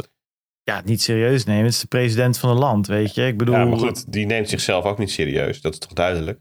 Voor mij neemt hij zich heel erg serieus. Ja, als dat zo is, moet je hem ook niet serieus nemen. bedoel, dit is toch dit, dit, dit, is tegen, dit is um, zeg maar de manier waarop hij communiceert. Hij kiest er duidelijk voor om dat op een meme-achtige, ridicule wijze te doen. Nou ja, dan vraag je in ieder geval er niet om om serieus genomen te worden. En als dat achterliggende uh, wel een poging is om wel serieus genomen te worden, ja, in dat geval is, is het zo'n waardeloos strateeg dat ik zeg, dan moet je hem ook niet serieus nemen. Hij lijkt meer op een, hij lijkt meer op een founder of CEO van een techbedrijf dan op president van een land. Ja, ja. Ja, dat wilde hij ook volgens mij heel graag. En op zich, weet je, dat, het werkt ook nog wel. Ik bedoel, heel veel mensen lopen met hem weg natuurlijk. En dit soort, ja, uh, dit soort memes doen het op zich ook wel goed. Maar... Wat bedoel je met heel veel? Nou, heel veel. Ja, ik weet. Ja, dat is misschien ook uh, ongefundeerd. Maar laat ik het zo zeggen. Als ik een beetje uh, gewoon in, in, in, in de crypto-wereld kijk, vinden veel mensen dit wel geinig, weet je wel. En inderdaad, slaan die memes wel aan bij een publiek wat het ook geinig vindt om te memen. Maar ja, ja, ik weet niet. Ik ben een beetje. Ik, ik vind het. Het ligt er voor mij een beetje te dik bovenop inmiddels. Soort van, en, uh, en elke, elke tweet moet verder gaan dan de vorige. En moet nog, nog een sterkere meme zijn dan de vorige. En ik weet niet. Ik vind het voor mij is het een beetje. Ja, hij zorgt voor brood en spelen voor de, voor de Bitcoin-bevolking. Dit zijn de spelen voor zijn groupies. Ja, ja, ik vind het niet echt authentiek meer, laat ik het zo zeggen. Dan vond ik het in het begin nog wel enigszins. En nu merkt hij gewoon. Het is een beetje. We hebben dat wel vaker, dat voorbeeld gehad van een kind dat een keer een oprecht aan, aan de keukentafel, uh, als er bezoek is, echt een leuk grapje maakt op een verjaardag. En iedereen moet daarom lachen en het is echt leuk. En dat dat kind daarna de hele middag dezelfde grap loopt te maken. En um, ja, een beetje, beetje wat ik doe met, uh, met, met, met rijsttafels of zo. Weet je, dat je op een gegeven moment denkt van ja, goed. Het is nou de zesde keer dezelfde grap. Nog, nog harder verteld dan de vorige keer. Het is nu niet grappig meer. En dat heb ik een beetje hierbij. Dat ik denk van. Wat het punt is. Een beetje doodlopende Het, het, punt is het moment dat je aankondigt dat je land iets met Bitcoin gaat doen. Dat snap ik. Dat is, dat is tof. En dan mag je ook even tof doen. Maar voor mij verschuift daarna vooral de, uh, het vizier naar van, oké, wat bereik je daar nu mee? Laat nou eens zien dan wat voor impact dat heeft en hoe je bevolking daarvan wel of niet van profiteert. En al dat soort dingen, die blijven achterwege. En dat is een van de redenen waarom ik hem niet zo serieus neem. Want het enige wat hij doet, namelijk, is tof doen. En dan ga je dus voorbij uh, aan uh, waarom je tenslotte zo'n stap hebt gemaakt. En een signaal voor mij is dat hij alleen nog maar tof doet, is dat er misschien dus niet zo heel veel te vertellen is. Nou ja, goed, dat weet ik niet. Maar voegt, voegt wel uh, uh, voor mij toe aan uh, dat, dat hij wat steviger in het bakje van niet serieus nemen komt te zitten. Ja, nou inderdaad. Ik, um, nou goed, we houden het in de gaten. Blijf verder de president. En er blijven ook zat dingen die er wel gebeuren in El Salvador. Dus ik bedoel, dat houden we ook gewoon lekker in de gaten. Maar um, ja, goed. volgens mij, het schijnt nu dat die Turkije aan het orange pillen is. Hij is op staatsbezoek in, ehm, bij Najib. Uh, nee, is het, Najib is, is dat, is, bij, dat is hij zelf. Ehm, hij is niet op bezoek bij zichzelf. Ik neem bij Erdogan. Bij Tajib.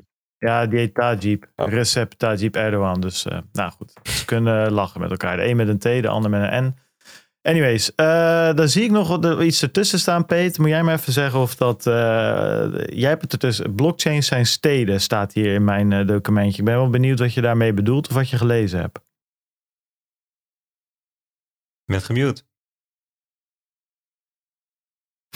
Deze ga ik niet zo uitgebreid behandelen als dat ik zelf uh, van tevoren bedacht had. Want we hebben nog een heel uh, stukje van de show ja, te gaan. Ja, nee, zeker. Uh, maar ik, ik las een draadje van iemand die eigenlijk is, is het, als het helemaal plat slaat, zegt hij van joh, we hebben het vaak over blockchain netwerken. Maar dat is eigenlijk een verkeerde analogie.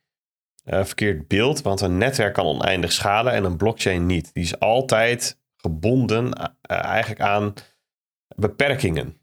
En um, daarop komt hij met een nieuwe analogie. En dat is te denken over blockchains als ware het steden zijn.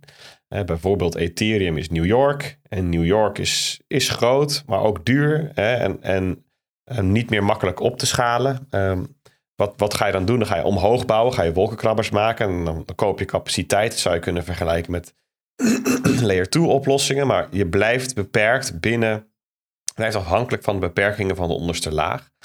Ehm, en dus is het volgens hem logisch dat er andere blockchain-steden ontstaan. Uh, voor soms specifieke toepassingen. En die zijn met elkaar verbonden via bruggen, bridges of snelwegen. en daar heeft hij een aantal voorbeelden van. En op zichzelf vond ik het best een geinige analogie uh, als onderbouwing voor uh, een aantal argumenten waar hij toe uh, beweegt in zijn relaas met het metafoor. Namelijk een aantal voorspellingen, het zijn argumenten, zes voorspellingen. De toekomst is multi-chain. Ethereum zal de meest waardevolle zijn. Uh, de layer ones, dus de, de, de basislagen, die gaan differentiëren. Uh, layer twos, die doen ertoe, maar zijn niet voldoende. Er ontstaan applicatiespecifieke blockchains en dat worden niches. En bridges, dus de snelwegen tussen die verschillende blockchains, die zullen waardevol zijn. Nou, ik was van plan om jullie even voor de voeten te gooien. Wat vinden jullie daarvan? Um, maar laten we dat maar even achterwege. Tenzij iemand nu zegt van hey, hier heb ik wel een mening over. Dan kunnen we daar even op inzoomen. Ik heb er wel een mening over, maar ik vind het een goed idee om, om dat even voor ons te houden. Wat we wel even kunnen doen is uh, zeggen dat het, we het hier hebben over Hasib Qureshi. En dat is H-O-S-S-E-E-B. En dan zal je vanzelf die uh, thread wel zien, want die is van januari 18. Dus die, ja. uh, die staat nog redelijk hoog in zijn timeline. Kan je hem zelf even nalezen, kan je ook laten weten wat je ervan vindt. Uh, dit zal de tongen wel weer losmaken, gok ik. Dus dat, daar kunnen we het even over hebben. Peet, uh, dan laat ik het inderdaad aan jou om. Uh, ja, ik zie hier staan de energieweken. Nou, ik heb ooit bij de Mediamarkt gewerkt. Daar hadden we ook de energieweken. En dan was het de bedoeling om zoveel mogelijk mensen aan een een of ander energiecontract te helpen. zodat ze 100 euro korting kregen op een wasmachine of een tv. Het maakt allemaal geen zak uit. Maar ik denk dat dit heel anders is. Uh, dus ik zou zeggen, ja, uh, uh, trap af. Wat, waarvoor heb je dit erin gezet en waarvoor zie ik zoveel punten eronder? En waarom ook nu? nou, nu omdat zo'n podcast aan het opnemen zijn. ja, ja, Nee, maar waar komt nu dit onderwerp vandaan? Want ik, voel, ik heb hetzelfde gevoel ook als ik het zo doorlees. Maar goed, nou, ik geef je gewoon het, het woord. En dan, er zou ook ehm, oorlog boven kunnen staan. of er wordt aan poten gezaagd. Energieweken komt... Ja, die, het, is natuurlijk relatief vaak gegaan over uh, bitcoin en energieverbruik en koolstofvoetafdruk uh, en zo. Um, en ik zag afgelopen week en de week daarvoor gewoon berichten langskomen uh, in die categorie. En ook een beetje de buiten. Dus ik zet ze eens op een rij. En ik wil even beginnen met het Algemeen Dagblad. Die zag ik vanochtend langskomen. Uh, met als titel: Hele straat open voor stroomvretende buurman die bitcoins delft. Snap niet dat dit kan. Prachtig AD-stuk. Echt, dit is een Er staan uitspraken in daar word je gewoon, word je gewoon zwaar gelukkig van. Bijvoorbeeld, volgens Harold Franken van de Open Universiteit kan het minen van bitcoins lucratief zijn. Maar er zijn ook risico's. Het draait allemaal om de blockchains die iedere 10 minuten worden toegevoegd aan de keten. Al dus Harold Franken. nou, ik hoop voor Harold dat hij verkeerd geciteerd is. Want anders is het nou ook niet per se goede reclame voor de Open Universiteit. En, en vervolgens lees je iemand, er wordt natuurlijk gewoon even iemand op straat geïnterviewd. De vrouw of de man op straat zegt: Van knipperende lampen heeft ze naar eigen zeggen nog geen last gehad. Gelukkig maar. Mijn man is net overleden en anders zou ik denken dat zijn geest hier nog in, in huis rondhangt. ja, dit, dit is toch een pareltje van een artikel. Ja, hier, ja, hier word ik gewoon gelukkig van. Die, die worden gewoon mooie dingen geschreven. Wat, wat, het, wat ik het mooie vond van heel dit artikel is dat er zeg maar ergens in het tussenzinnetje stond van we hebben geprobeerd de man in kwestie die deze uh, kabels aan laat leggen te spreken om te vragen waarom. Maar dat is niet gelukt. Dus dit hele artikel ja. hangt aan elkaar van is dat mooi? horen zeggen. En één iemand in die straat heeft blijkbaar gehoord dat het om bitcoins gaat. Dus die had al verteld aan het Algemeen Dagblad. Oh, ja. ja, dit is gewoon een soort, uh, dit is een soort mix van Hart van Nederland, shownieuws en uh, ja, ja, kennelijk ja. dus ook het AD. Prachtig. Dat had ook in de T kunnen staan. Maar de vraag is natuurlijk, ja. waarom staat dit in een krant? En dan zeg je al van ja, ze hebben iets gehoord over uh, dat, dat het om bitcoin gaat. En dat is dus het punt. Hè? Het punt is dus omdat hier kennelijk iets met bitcoin gebeurt, maakt dat iets compleet irrelevants ineens nieuwswaardig. En um, dan is de rode draad nou niet dat iedereen bitcoin zo cool vindt. De rode draad is eigenlijk dat um, vooral naar de kostenkant van de medaille gekeken wordt. Met daar onderliggend aan dat er ja, gewoon een heel best wel groot deel van de populatie het nut van het bestaan van Bitcoin niet ziet. En dat is denk ik het bruggetje naar het DNB-rapport, waar we het vorige week ook uitgebreid over gehad hebben. Daar was ook de, een heel duidelijke politieke ondertoon. Bitcoin is onnodig, het is niet nuttig, het verslindt energie. En uh, dat proberen te verpakken in een wetenschappelijk jasje. Maar dat neemt niet weg dat dat wetenschappelijke jasje natuurlijk eigenlijk. Um, er was vrij weinig wetenschappelijks aan. Het ging vooral om die politieke ondertoon. Nou, en daar kwam dus uh, deze week nog iemand overheen. Erik Tedeen. Ja, ik, ik heb niet de uitspraak even zo paraat. Maar kunnen gewoon. Het is een, het is een zweet, ja, toch? Er staat de Deen. de Zweedse Klaas Knot, zie ik hier. Ja, klopt. Die is verbonden aan de uh, ESMA. Tudden. Ik denk dat dat het is. Uh, en, aan de, en aan de Finansinspectionen, FI. Daar is hij directeur-generaal van. Um, ja, het is een beetje een combinatie van inderdaad dus de, de Zweedse Klaas Knot uh, en Laura van Geest. Die, die zijn allebei hoog, zitten hoog in de boom bij DNB en AFM. Uh, hij is ook vicepresident van de ESMA, dat is de European Securities and Markets Authority.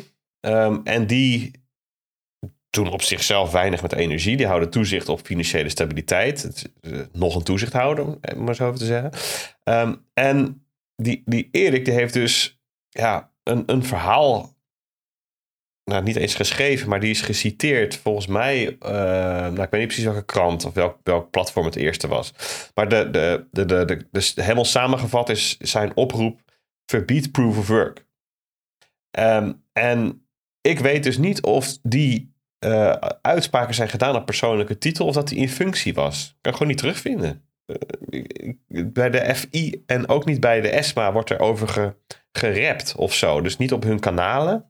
Nou, ze hebben ook het mandaat niet per se om hier iets over te vinden. Um, wel opvallend is dat bijvoorbeeld in het FD vandaag uh, wel staat van dat, uh, dat deze toezichthouder dit bepleit. Maar dat doen ze altijd, Peter. Ze, ze, ze, um, ze schrijven het gewoon. Dus als iemand een persoonlijke titel wat zegt, dan doen ze alsof het, alsof het collectief, hè, dus de, de instantie dat doet. Behalve als dan de shit de fan raakt. Nee, dan was het ineens een persoonlijke titel. dat is echt altijd ja. hetzelfde liedje. Nou ja, eh, precies. Ik, ik um, heb het ook even gevraagd. Teunis Brozens, dus dat is, uh, vind ik zelf, ik vind het een eindbaas. En hij werkt bij de ING, dus bij deze is die ING eindbaas. Uh, die zei ook, ik kan me niet voorstellen dat het een ESMA-standpunt is. En gewoon uh, onder andere, um, omdat de, de, ESMA over financiële markten gaat, niet over energie. hij zegt ook, het is level 2 toezichthouder het maakt hooguit technische standaarden, geen level 1 beleid. Dat is namelijk aan overheden en de Europese Commissie. Uh, ja, weet je, dus net als wij kan hij zich niet voorstellen. Um, dus laten we even zeggen, dit is een hazenkampje. Die kennen we nog wel, hè, hazenkamp. bij deze hazenkampjes zijn um, op persoonlijke titel gedane bouwde uitspraken... die vervolgens in een jasje van een van de vele organisaties waar, waar je aan verbonden bent... wordt gepresenteerd. Ja, want bij Pieter Hazekamp was het zo, hij was de baas van de... Van CBS volgens mij, toch? Alweer? Dacht ik. Pieter Hazekamp van ja, CBS toch, Bert? Over de statistiek, dacht ik, inderdaad. Ja, ja dat zoek ik wel even, even op. Maar in ieder geval, die had gezegd ook uh, verbieden, ja, bitcoin. Klaar. CPB, toch? CPB, ja. CPB. Oké, okay, kan ook. Centraal Planbureau, dat was het inderdaad. Ja, ja CPW, klopt. niet maar, CBS. Jongens, ja. ik heb jullie met een, uh, een afkorting die erop leidt op verkeerde been gezet. CPB. Maar we hebben hem direct gerectificeerd, dus dat is goed. Maar goed, sure. iemand die op persoonlijke titel wat zegt en daarna wordt het geïnterpreteerd alsof het, hij het gezegd heeft uh, in naam van, de, van, van, van het bedrijf of de organisatie waarvoor die werkt. Wat vooral dan aan de hand kan zijn, is dat zo iemand nog meerdere functies heeft. Hè? Dus zeker op Europees niveau hebben mensen dan vaak allerlei instanties waar ze aan verbonden zijn. En dan kan het ook nog maar zo zijn dat hij dat in de context van de ene doet en dat dat dan in, aan de ander wordt toegeschreven. Dat zou hier ook nog het geval kunnen zijn met die TDN, TD1. De Deen, maar, ik vind, de, de Deen, vind ik toch mooier. Ja, de Deen. de Deen voor de zweet. Ik moet eerlijk zeggen, dit is, dit is vooral nu, um, zeg maar, ruis in het debat. Nee, nee, ik anders zeggen. Dit is, zeg maar, qua directe consequenties of de potentie van consequenties door hem is minimaal. Weet je, hij heeft gewoon geen hij heeft geen macht om nu te zorgen dat, dat er hier iets wordt verboden. Maar hij is natuurlijk wel gewoon een sterke stem in het debat. En dat kan natuurlijk wel indirect heel veel invloed hebben, doordat de mensen die wel wetgeving gaan maken, straks beïnvloed worden door ja, gewoon ongeïnformeerd geneuzel. En dat dan op een of andere manier een of andere wet in fietsen. En dan straks per ongeluk in Europa proof of work verboden is. En dat zou ook nog niet eens zo'n grote ramp zijn, want zoveel wordt hier niet gemined. Maar stel nou eens dat daardoor alle munten verboden worden waar proof of work aan ten grondslag ligt. Dat kan natuurlijk best wel een soort besmettingsgevaar hebben. Ja, dan zijn we wel een eindje van huis. Ja, en wat ik ook interessant vind, is dat uh, hij ook de discussie verbreedt. Dus um, hij geeft een, een expliciete nudge van proof of work naar proof of stake. Die wordt daar gewoon expliciet gepresenteerd als een volwaardig en beter alternatief. Um, en hij voegt eraan toe van ja, um, uh, zelfs als Bitcoin duurzame energie gebruikt, vind ik dat een probleem, want het is een onnodige claim daarop. En uh, nou, zo zie je langzaam aan. Daarom zei ik ook van het de titel van dit stukje zou ook uh, poten waaraan gezaagd wordt kunnen heten. Het gaat niet alleen meer over energieverbruik, het gaat ook over andere dingen. Um, even een bruggetje naar de AIER. Ja, verdorie, dan moet ik echt even opzoeken waar dat ook weer voor staat. Dat is, ik zoek het even op. Dat is die, uh, die American Institute for Economic Research. Had ik natuurlijk ook wel kunnen onthouden. En, en daar is een, een stukje geschreven. Volgens mij is dat ook een opiniestuk. Bitcoin is not a battery. Um, en um, daarin wordt dus eigenlijk ook aan een van de poten gezaagd, namelijk narratieven rond Bitcoin. Hè. Er zijn best wel wat, um, wat, wat grote, tussen aanhalingstekens, vaak breed uitgemeten, goed gevolgde figuren die het over Bitcoin als batterij hebben, waaronder eh, Balaji volgens mij.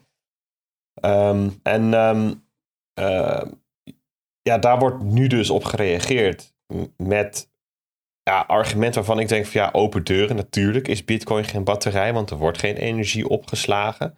Um, ja, er wordt dus gesteld van, hè, dus dit is een onderzoeks, dit zit een beetje in de wetenschappelijke hoek. Het is een uh, als dan batterij is, dan wordt er waarde opgeslagen.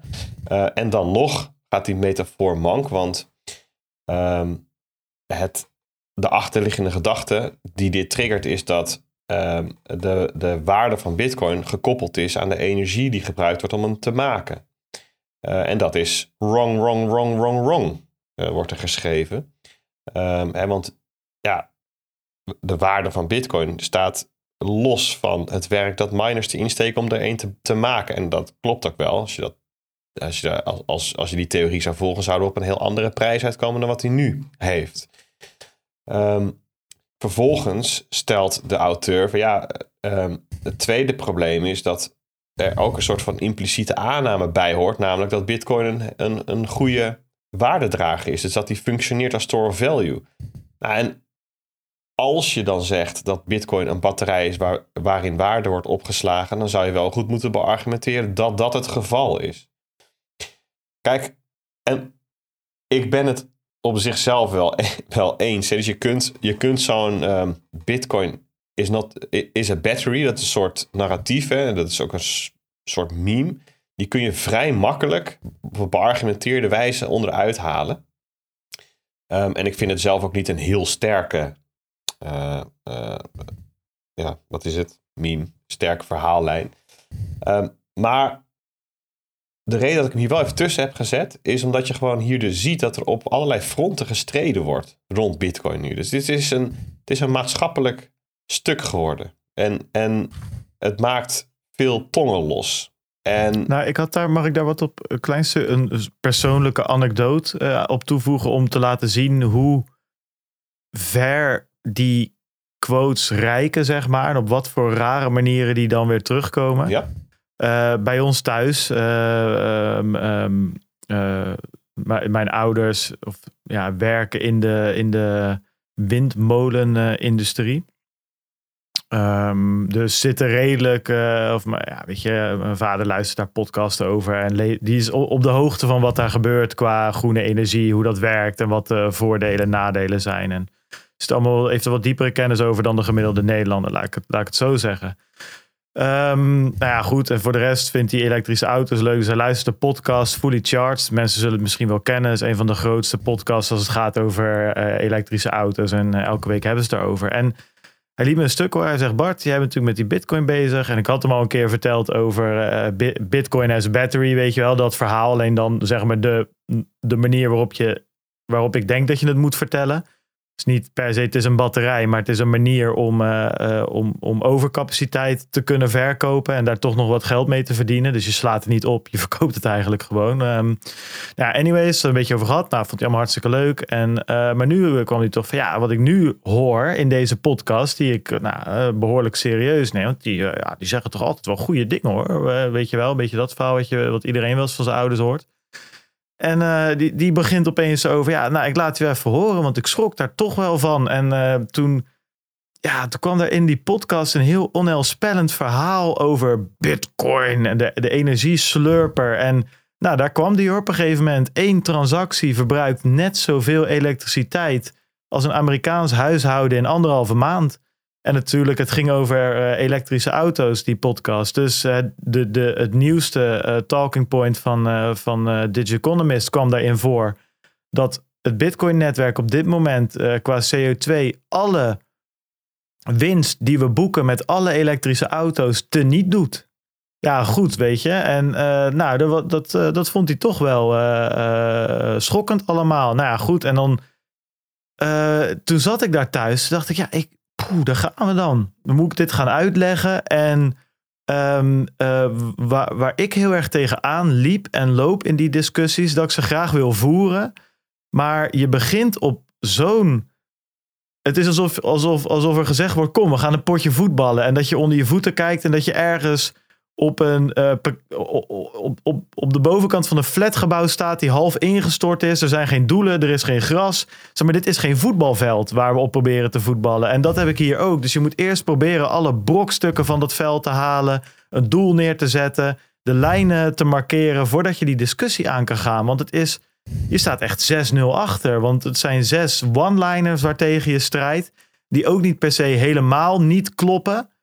Hè, want er zit, ik bedoel, aan de, als je uiteindelijk, waar we het vaak ook over hebben, je komt toch terecht, ja, Bitcoin verbruikt ook veel uh, elektriciteit en dat klopt ook. En nou, dat is hier en daarom. Maar ik merkte dat het heel moeilijk was om, om überhaupt discussie naar een, een, een level playing field te, te trekken. En dat ik daar, wat ik ook merkte aan mezelf, ik werd er heel erg moe van. Ik vond het niet leuk. Het is, je zit in een hoek gedrukt als een soort van energieslurpende, wereld kapot makende egoïstische uh, moonboy. Dat, dat is een beetje de hoek waar je ingedrukt bent. Ja, probeer er maar eens uit te wringen. En ik merkte dat ik er heel erg moe van werd. Alle vrolijkheid die ik bijvoorbeeld gisteren bij Amdax had... toen we die uh, notes aan het uh, opzetten waren... of toen ik in El Salvador was met, die, met, met, onze bitcoin-dentist... onze bitcoin-tandarts...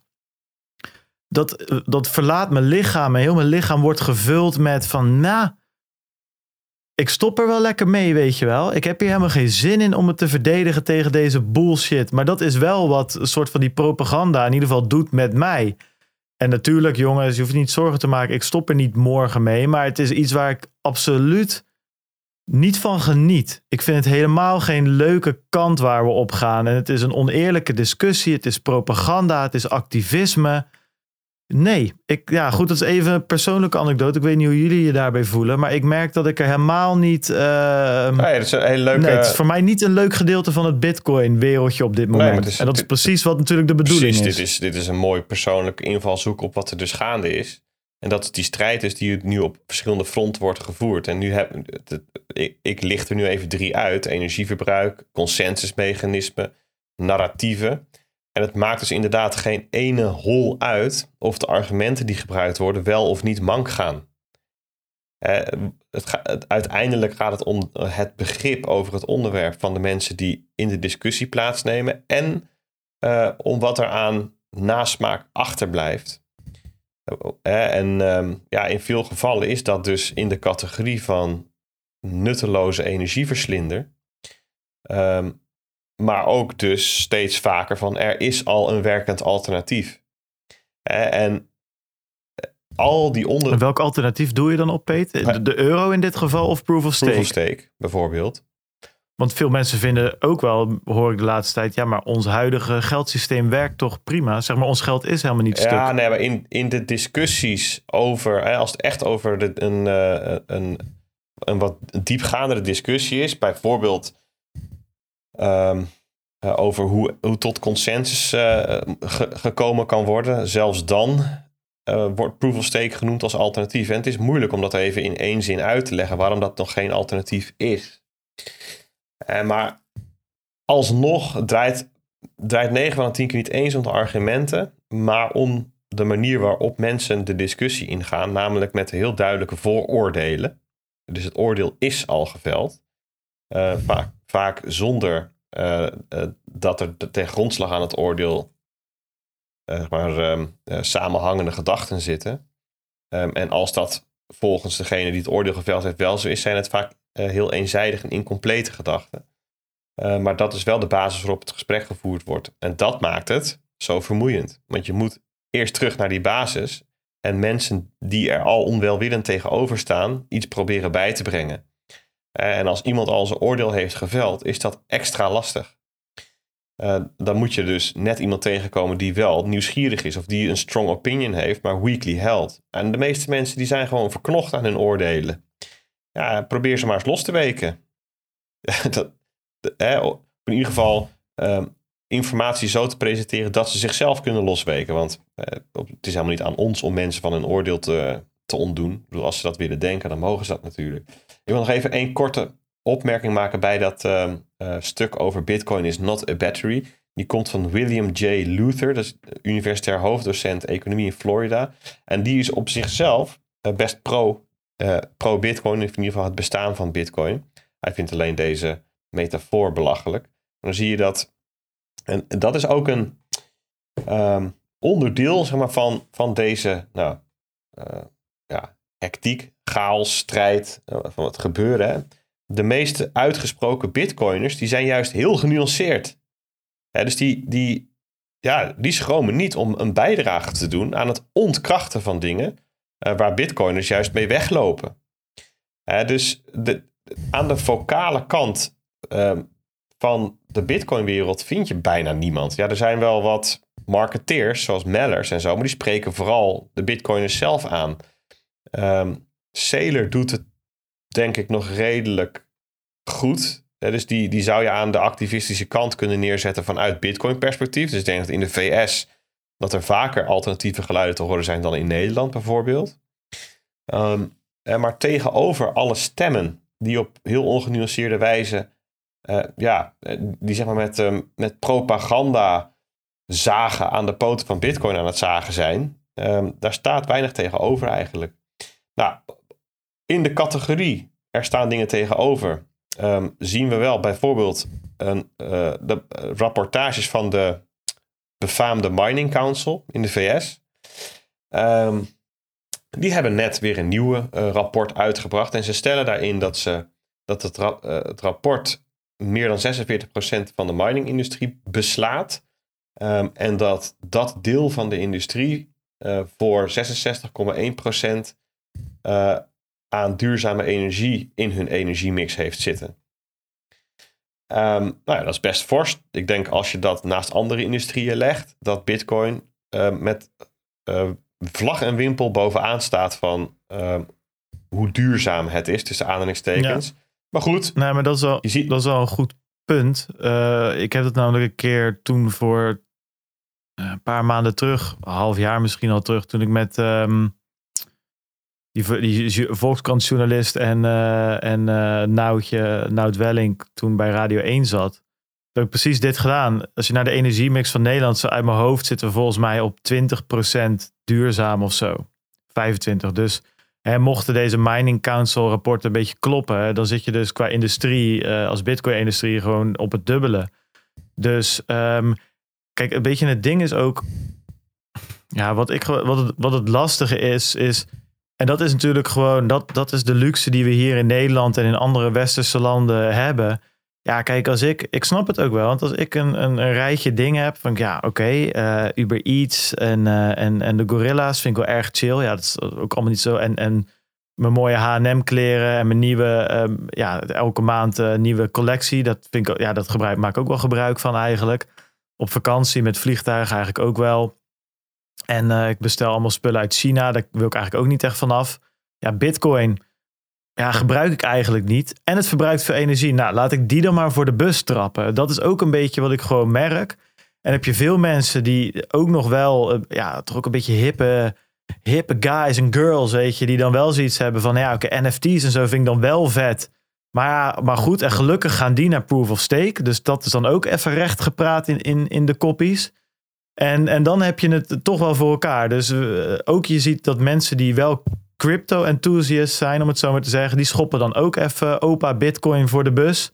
Van nou goed, uh, crypto wel vet, Bitcoin niet. En de rest van crypto gaat allemaal naar proof of stake. Dus dat is ook uh, opgelost wat dat betreft. Ja, en je zal toch uiteindelijk zien, denk ik. Um, al vind ik dit, hè, Peter zei het al in de, in de jaarafsluiting. Dit is wel echt het topic van dit jaar. Dat, dat zie ik ook wel ontvouwen. Uh, dat ook echt wel daadwerkelijk serieus schade kan berokkenen aan de, aan de uh, adoptie van, uh, van Bitcoin, mits dit doorvloeit in allemaal wetten en regelgeving. Maar anders is het wel opa Bitcoin die gewoon vroeg of laat weer naar boven komt. Want het draait wel gewoon door op dit moment. Maar ja, goed, het is wel. Ja, er zijn, als je het zou platslaan naar fronten, zeg maar, waarop strijd gevoerd wordt, dan zijn het er twee. Dus je hebt het energiefront met, met in het kielzog consensusmechanismen. Um, en je hebt het uh, regulatoire front. waarbij het gaat over um, staan we het bestaan van Bitcoin überhaupt toe?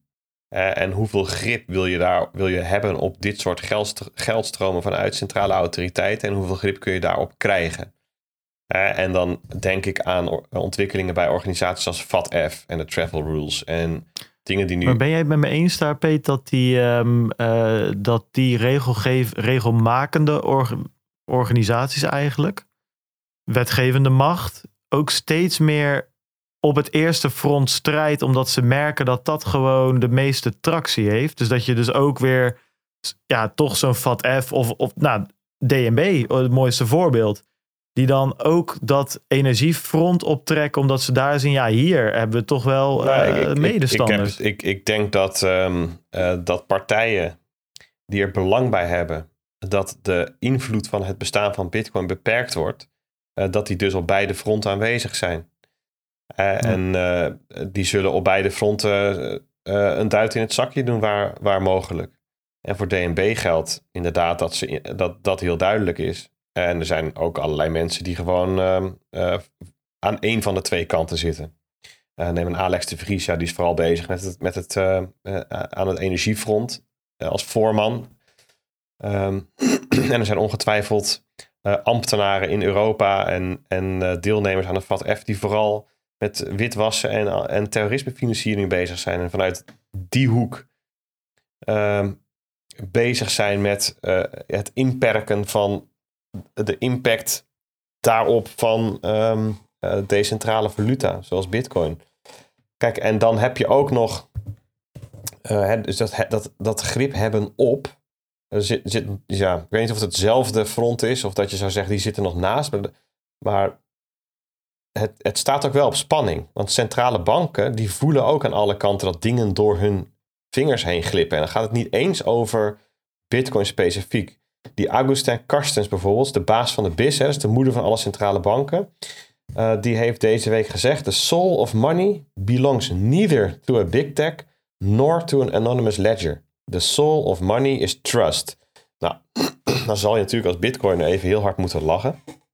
Want ja, als je iets kunt vertrouwen, dan is, is het natuurlijk een, een, een protocol waar niemand de macht over heeft.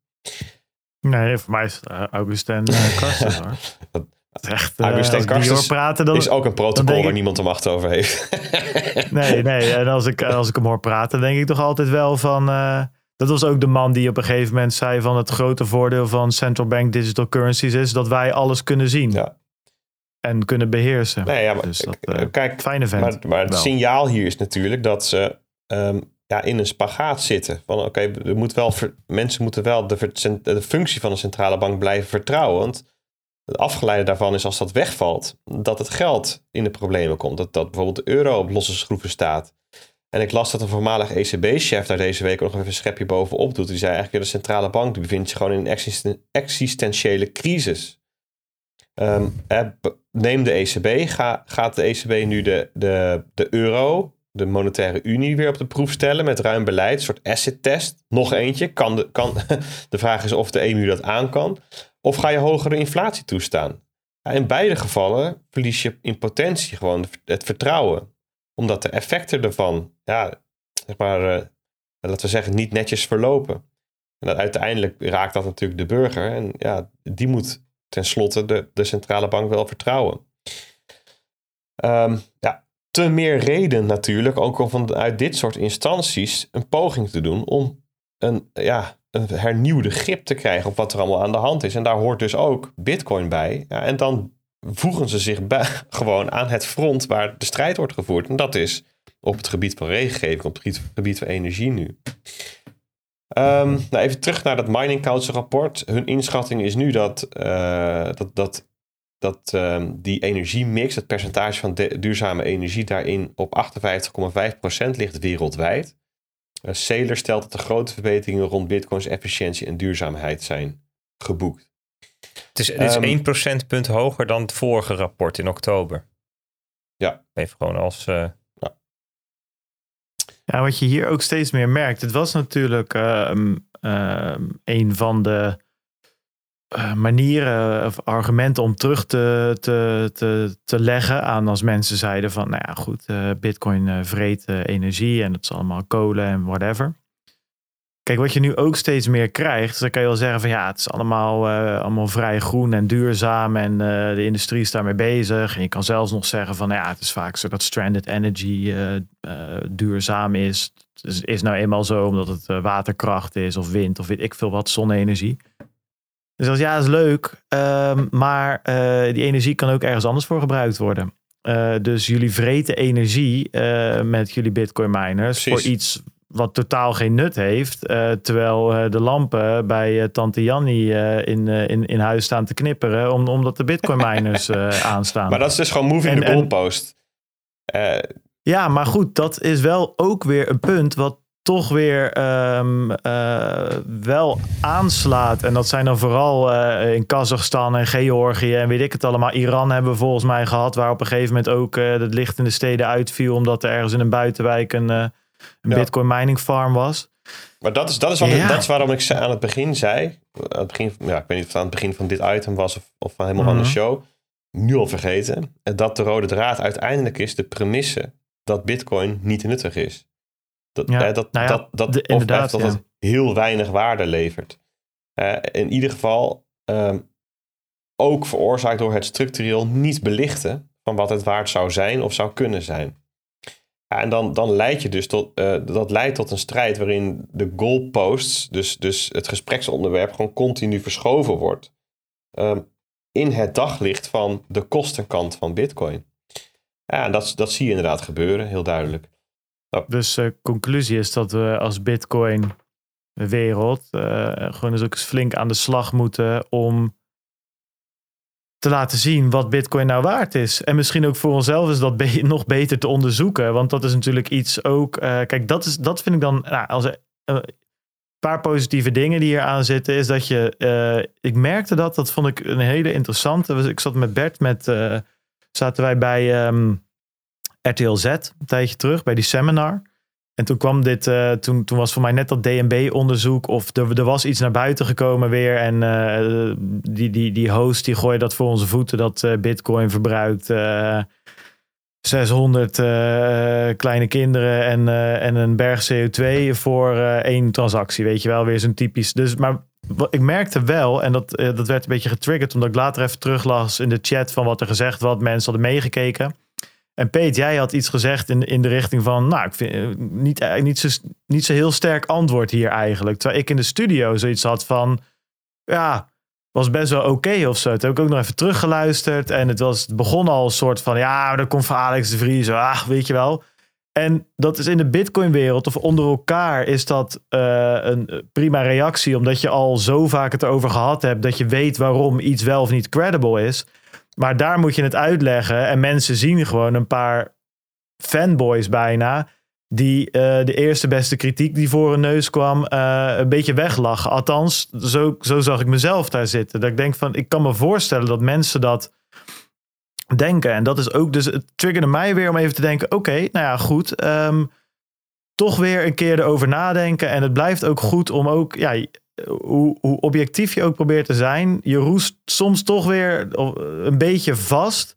Uh, in, in, in de verhalen die, die het afgelopen jaar verzonnen had. En ik dacht, nou, hier is dat werd me weer even duidelijk. En denk, oké, nou, ja, dat gaat er ook om hoe goed, goed ben je in staat om uh, de tegenargumenten te reduceren tot talking points van 10, 15 seconden. Ja, ook, en, dat, en dat weer, is inderdaad. Ja. echt een kwestie van oefening baart kunst. En um, ja, weet je, de vraag is in dit hele spel is hoe goed lukt het om het debat evenwichtig te krijgen. dus, dus zonder dat je per se aan de kant van de activist gaat. Ik, ga persoonlijk bijvoorbeeld niet zoiets extreems, uh, extreem Bitcoin-activistisch tegenover extreem uh, anti-Bitcoin activisme zetten. Dat vind ik zelf niet nuttig. Dat zou iemand anders mogen doen als ze dat willen, maar daar zou ik dan ook kritiek op hebben. Uh, maar echt, het, de nuance aanbrengen in het debat, alle zijden laten zien. De vraag is hoe goed dat gaat lukken de komende 1, 2 jaar. Ja. als dat niet lukt, dan, dan zou het best wel eens kunnen zijn zeg maar, dat, we, dat we met elkaar speltheoretisch gefaald hebben. en, ja, en ook, eh, ook er ook wel open voor staan. En niet in het geval van Alex de Vries. Want dat, ja, weet je, dat, dat is. Dat, ik vind het gewoon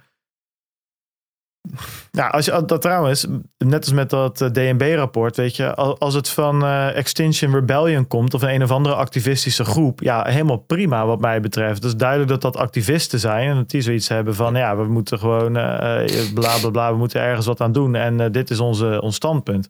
En bij DNB en, en, en Alex vind ik dat een stuk lastiger. Maar wat ik wel, waar ik wel zoiets heb, van ja, als als stel nou dat Bitcoin, uh, dat we over vijf jaar nog steeds een beetje op dit punt zitten. En dat we eigenlijk niet zoveel zijn opgeschoten. Ja, op een gegeven moment moet je ook wel kunnen kijken, zoiets hebben van ja, is dit dan de moeite waard? Als we nog steeds met een hele grote groep vooral een beetje uh, aan het speculeren zijn op, uh, op, op, op een waardevermeerdering van, van die munt.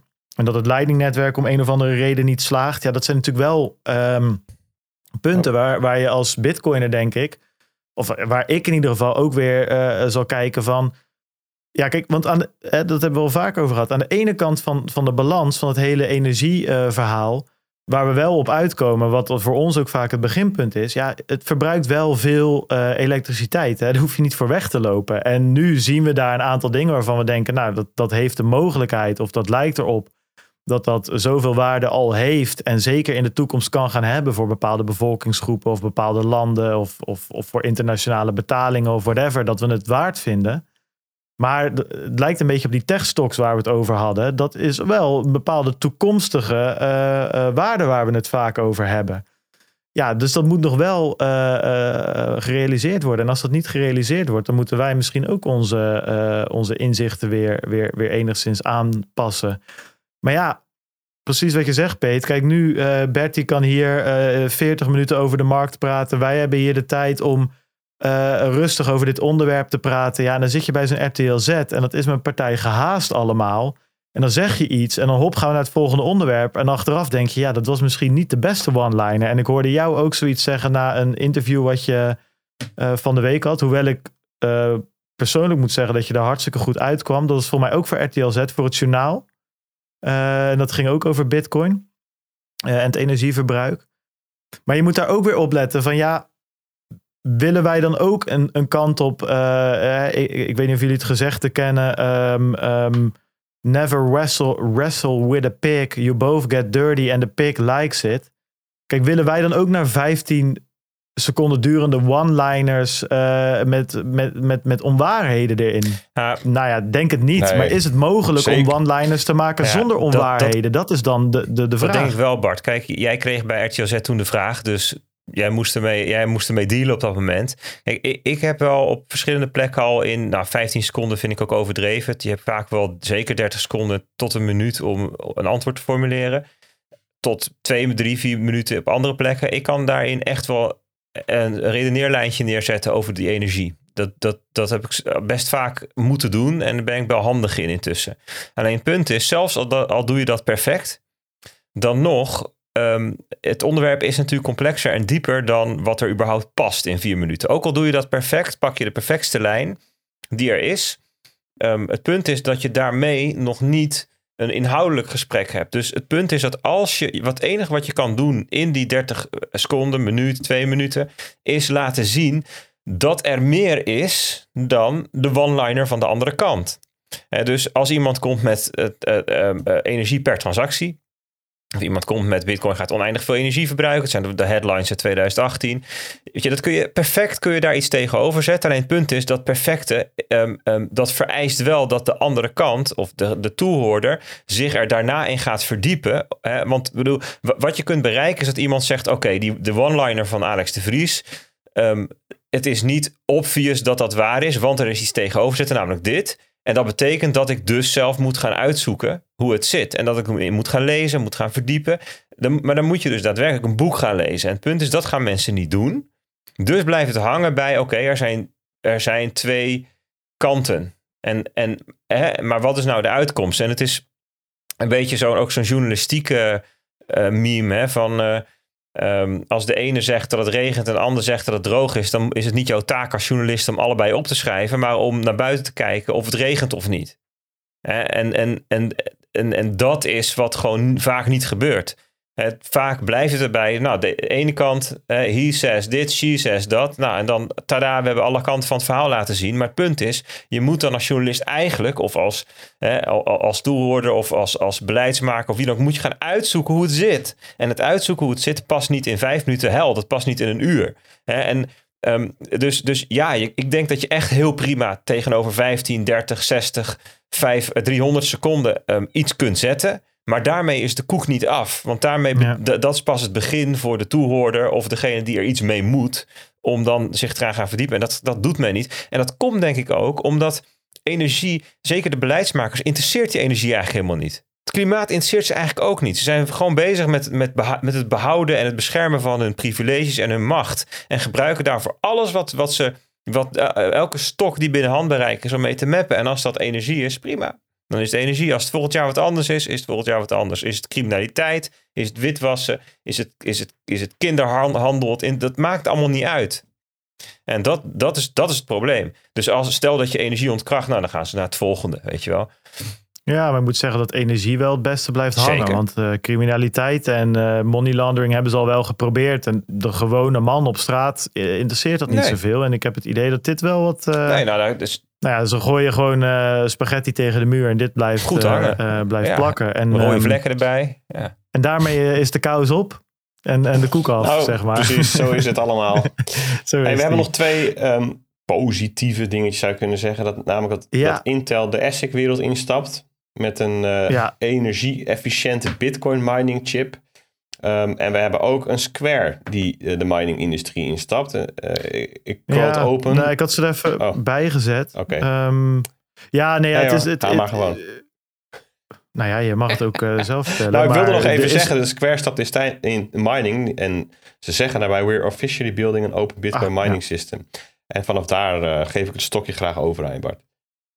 Nou ja, het- ik wilde meer zeggen dat er nog niet zo heel veel te zeggen is. In de zin van bij Intel komt het uit een slide die gelekt is. En door Tom's Hardware, dat is een soort van eh, tweakers, alleen dan eh, internationaal. Engels inderdaad. En eh, het enige wat daarin staat is dus dat ze met zo'n mining chip komen die dan energy efficient zou moeten zijn. Ja, goed. Ultra low voltage, energy efficient Bitcoin mining ASICs. Gaan we in de gaten houden. Zou voor mij ergens in februari eh, moeten komen. Wat natuurlijk wel interessant is. Kijk, Intel is geen kleine jongen. Ehm, lopen wel, zijn wat achterop in de strijd geraakt ten opzichte van Samsung en eh, eh, TMSC. Ehm, ja, TMSC, ja. Maar die Intel heeft nog wel flink kapitaal en die proberen dat dus weer in te halen. Waar komt het op neer? Die andere twee zijn gewoon beter in het maken van geavanceerdere chips, kleinere chips dan. En Intel is nog niet zo ver. Volgens mij zitten die andere twee op 5 nanometer en zijn ze al bezig met drie om dat in de productie te krijgen. En Intel krijgt dat maar niet voor elkaar. En eh, nou goed, dat proberen ze in te halen. Dus die zijn volgens mij voor 44 miljard euro fabrieken in Amerika en Europa en Israël aan het bouwen. Die andere twee, die zijn ook fabrieken aan het bouwen. Volgens mij is T, uh, TMSC, um, uh, die probeert buiten Taiwan dingen te bouwen. Mocht China het in hun hoofd halen om een keer Taiwan binnen te vallen. Um, en, en Samsung is er ook mee bezig. Dus mijn punt is een beetje, als deze figuren zich op een gegeven moment bezig gaan houden met het zelf maken van mining chips, dan ben ik wel heel benieuwd hoe, dat, um, uh, hoe die markt eruit gaat zien. Want je hebt natuurlijk nu uh, ja, al die miningbedrijven die uh, mining apparatuur maken en die afhankelijk zijn van de chips van deze drie, maar achteraan in de rij staan als het gaat om de chipproductie. Om maar een voorbeeld te geven, Apple staat vooraan in de rij voor hun uh, 5 nanometer chips voor, voor iPhones. En zelfs die moeten wachten tegenwoordig. Dus als ze het zelf gaan doen, ja goed, dan kunnen ze opeens natuurlijk uh, misschien, uh, ja, dat, ja, als je zelf je eigen chips maakt, dan sta je vooraan in de rij. Of in ieder geval, dan kan je zelf de prioriteiten bepalen. Dus interessant. En Square die neemt een wat andere approach. Die hadden al gezegd dat ze een Bitcoin miner gingen bouwen, een open source Bitcoin miner. En dan gaan ze mee verder. En het, is echt, uh, het gaat echt over hardware. En wat ze eigenlijk willen is dat het makkelijker wordt om voor de normale man of vrouw uh, een bitcoin miner te draaien. Um, uh, dus dat het makkelijker is om op te zetten, makkelijker is om te onderhouden, noem het maar op. Nou goed, dat is dan weer wel weer interessant. omdat als dit soort partijen zich ermee bezig gaan houden, ja, dan hè, die waarde waar we het net over hebben en die waardesprong die we moeten maken in hoe nuttig bitcoin is ja, dan helpt het wel als dit soort partijen zich ermee bezig gaan houden om dat uh, uh, een stap verder te, te, te duwen. Um, in dit geval qua mining. Dus dat uh, was nog even interessant om erbij te noemen. Een stukje positiviteit zo aan het einde. Ja, en dan zitten we ook gewoon denk ik aan het einde van de podcast. Ja, lijkt mij ook. 1 uur en 50 minuten. Ik, hij, is, hij was weer gevuld met, met, met signaal wat mij betreft. Um, dus dan, dan weet je dat het goed is. Toch? Ja, zeker. Well, ik heb, uh, Volgens mij een uh, bomvolle aflevering. Uh, zeker weten. 1 uur en 50 minuten. En, um, maar Peet, moeten we nou ja. allemaal al onze bitcoin verkopen? Omdat, ja, weet je, met die energieput, dan gaat alles door het putje, het wordt verboden. Of, of, of is er, kijk, mijn vraag is, hè, um, is er een soort van onvermijdelijkheid aan verbonden? Of want, want dus het klinkt wel een beetje als je het hebt over dat soort instanties en de namen die je noemt, dat er een soort van wals op je af komt rijden. Zeg van ja, of zo'n of hele grote trein. Hè, van je, kan wel, uh, uh, je kan wel hard gaan rennen, maar uiteindelijk raakt hij het toch een keer. Of zo, weet je, zoiets. Ja, kijk, ik zeg toch, uh, ik heb, en dat zeg ik wel vaker, het blijven bestaan van Bitcoin is geen gegeven. en als je dan de omslag maakt naar vermogensbeheer, dan gaat het dus over risico en rendement. Um, en da daar zul je dus een poging moeten doen om de gevoelens die je hebt te vertalen naar ratio, naar argumenten. Uh, hè, naar een onderbouwing voor de posities die je inneemt. En dit is daar dus wel onderdeel van. Uh, en um, ja, die strijd die wordt feller. Uh, en, en afhankelijk van de risicoanalyse die je al gedaan hebt, verandert dat die analyse kan me heel goed voorstellen dat een heel groot deel, heel groot, dat een deel van de mensen die in Bitcoin investeert, um, dat dit soort risico's al is opgenomen in hun analyse en hun bereidwillendheid en hun, de grootte van hun positie. Op zichzelf zijn het geen nieuwe risico's, ze worden alleen feller. Um, ja, ja het, ik, is wel de, nieuwe informatie, dus het is, het is wel. Wat, wat, uh, door mijn, wat door mijn hoofd schoot namelijk is dat zeg maar, de milieulobby, milieuactivisten, die hebben bijvoorbeeld ook volstrekt ten onrechte uh, kernenergie de wereld uit. Ik bedoel, kijk wat er in Duitsland gebe gebeurt. Het is natuurlijk dramatisch wat daar gebeurt. De bruinkoolmijnen die blijven maar open omdat kernenergie zo, zo nodig weg moet, weet je wel. Terwijl natuurkundig is het echt by far de slimste manier om, die we nu hebben om energie op te wekken. Zeker als je een grote waarde hecht aan koolstofuitstoot. Maar die, zeg maar, er is zo, als je, als je zeg maar, het, het, het milieu en, hè, want tegenwoordig valt, valt CO2 ook onder milieu hè, en, en, en stikstof. Als je dat narratief voor je kaartje weet te spannen, dan kun je dus zelfs zoiets voor 40 jaar gewoon bevriezen. Het is echt bizar wat voor kracht daarachter zit. Als het dat lukt, dan zou zelfs een, een, een, een levensreddend medicijn zal iedereen graag aan de kant gooien. Of weet je wel, cure of cancer. Ja, als het slecht is voor het milieu, dan laten we het liggen. Weet je wel, dat soort Ja, dat was natuurlijk vooral met kernenergie ook niet per se het milieu, maar meer de dreiging van kernwapens toen der tijd. Wat ook wel veel mensen uh, kunnen moeilijk kernenergie lostrekken van kernwapens, zeg maar. En dat was toen ook een beetje een van de dingen die dat toen in de jaren tachtig wel, wel um, ja, dat is, flink tegen dat heeft. is niet waarom ze het nu in Duitsland uitfaseren. Nee, nu niet natuurlijk. Maar dat is wel waar in eerste instantie de uh, aversie tegen kernenergie vandaan is gekomen. En dat het later inderdaad nog verder door is gevoerd op milieu in de vorm van kernafval, is, uh, dat klopt. Ja, ja inderdaad. We zien. Hoe is ja. Ja, nee, ik, de gedachten die ik erover heb, die zijn te uitgebreid voor de afsluiting van de show. precies. Probeer er nog een beetje lijn in te brengen. Kom Bert nog even. Deze rabbit hole, jongens. Er staat hier achter zijn deurtje. Kom maar, deze rabbit hole in. 1 uur nee, en 50 jongens. minuten, zei u? ja, precies. Onder de twee uur blijven. Kom deze rabbit hole maar. Nee, we gaan er volgende week weer over verder. Hier is het laatste woord zeker nog niet over gezegd, hoor. Dus we kunnen nog wel een paar jaar podcast blijven maken, denk Kan je wel adviseren om uh, gewoon lid te worden van Alpha trouwens? Zeker Als er ergens dit soort dingen besproken worden, is het daar. Ja, precies. Dank, uh, jongens, voor de uitgebreide gedachtegangen die jullie weer met, uh, met mij en alle luisteraars gedeeld hebben. Dat, nou, wat ik zei, ik vond het een erg leuke aflevering. Jullie allemaal bedankt voor het luisteren. Vond je deze podcast leuk? Join ons Telegram groep, volg ons op Twitter. Laat overal vijf sterren achter, like en subscribe. Je kent het wel. Uh, alle linkjes naar alle verschillende kanalen kan je vinden op www.stosjeradio.nl. En uh, ja, dan uh, bij deze ga ik op zoek naar mijn eindtune. En ehm, bedank ik jullie voor het luisteren en eh, graag tot volgende week. Adios jongens. Yo, ciao ciao.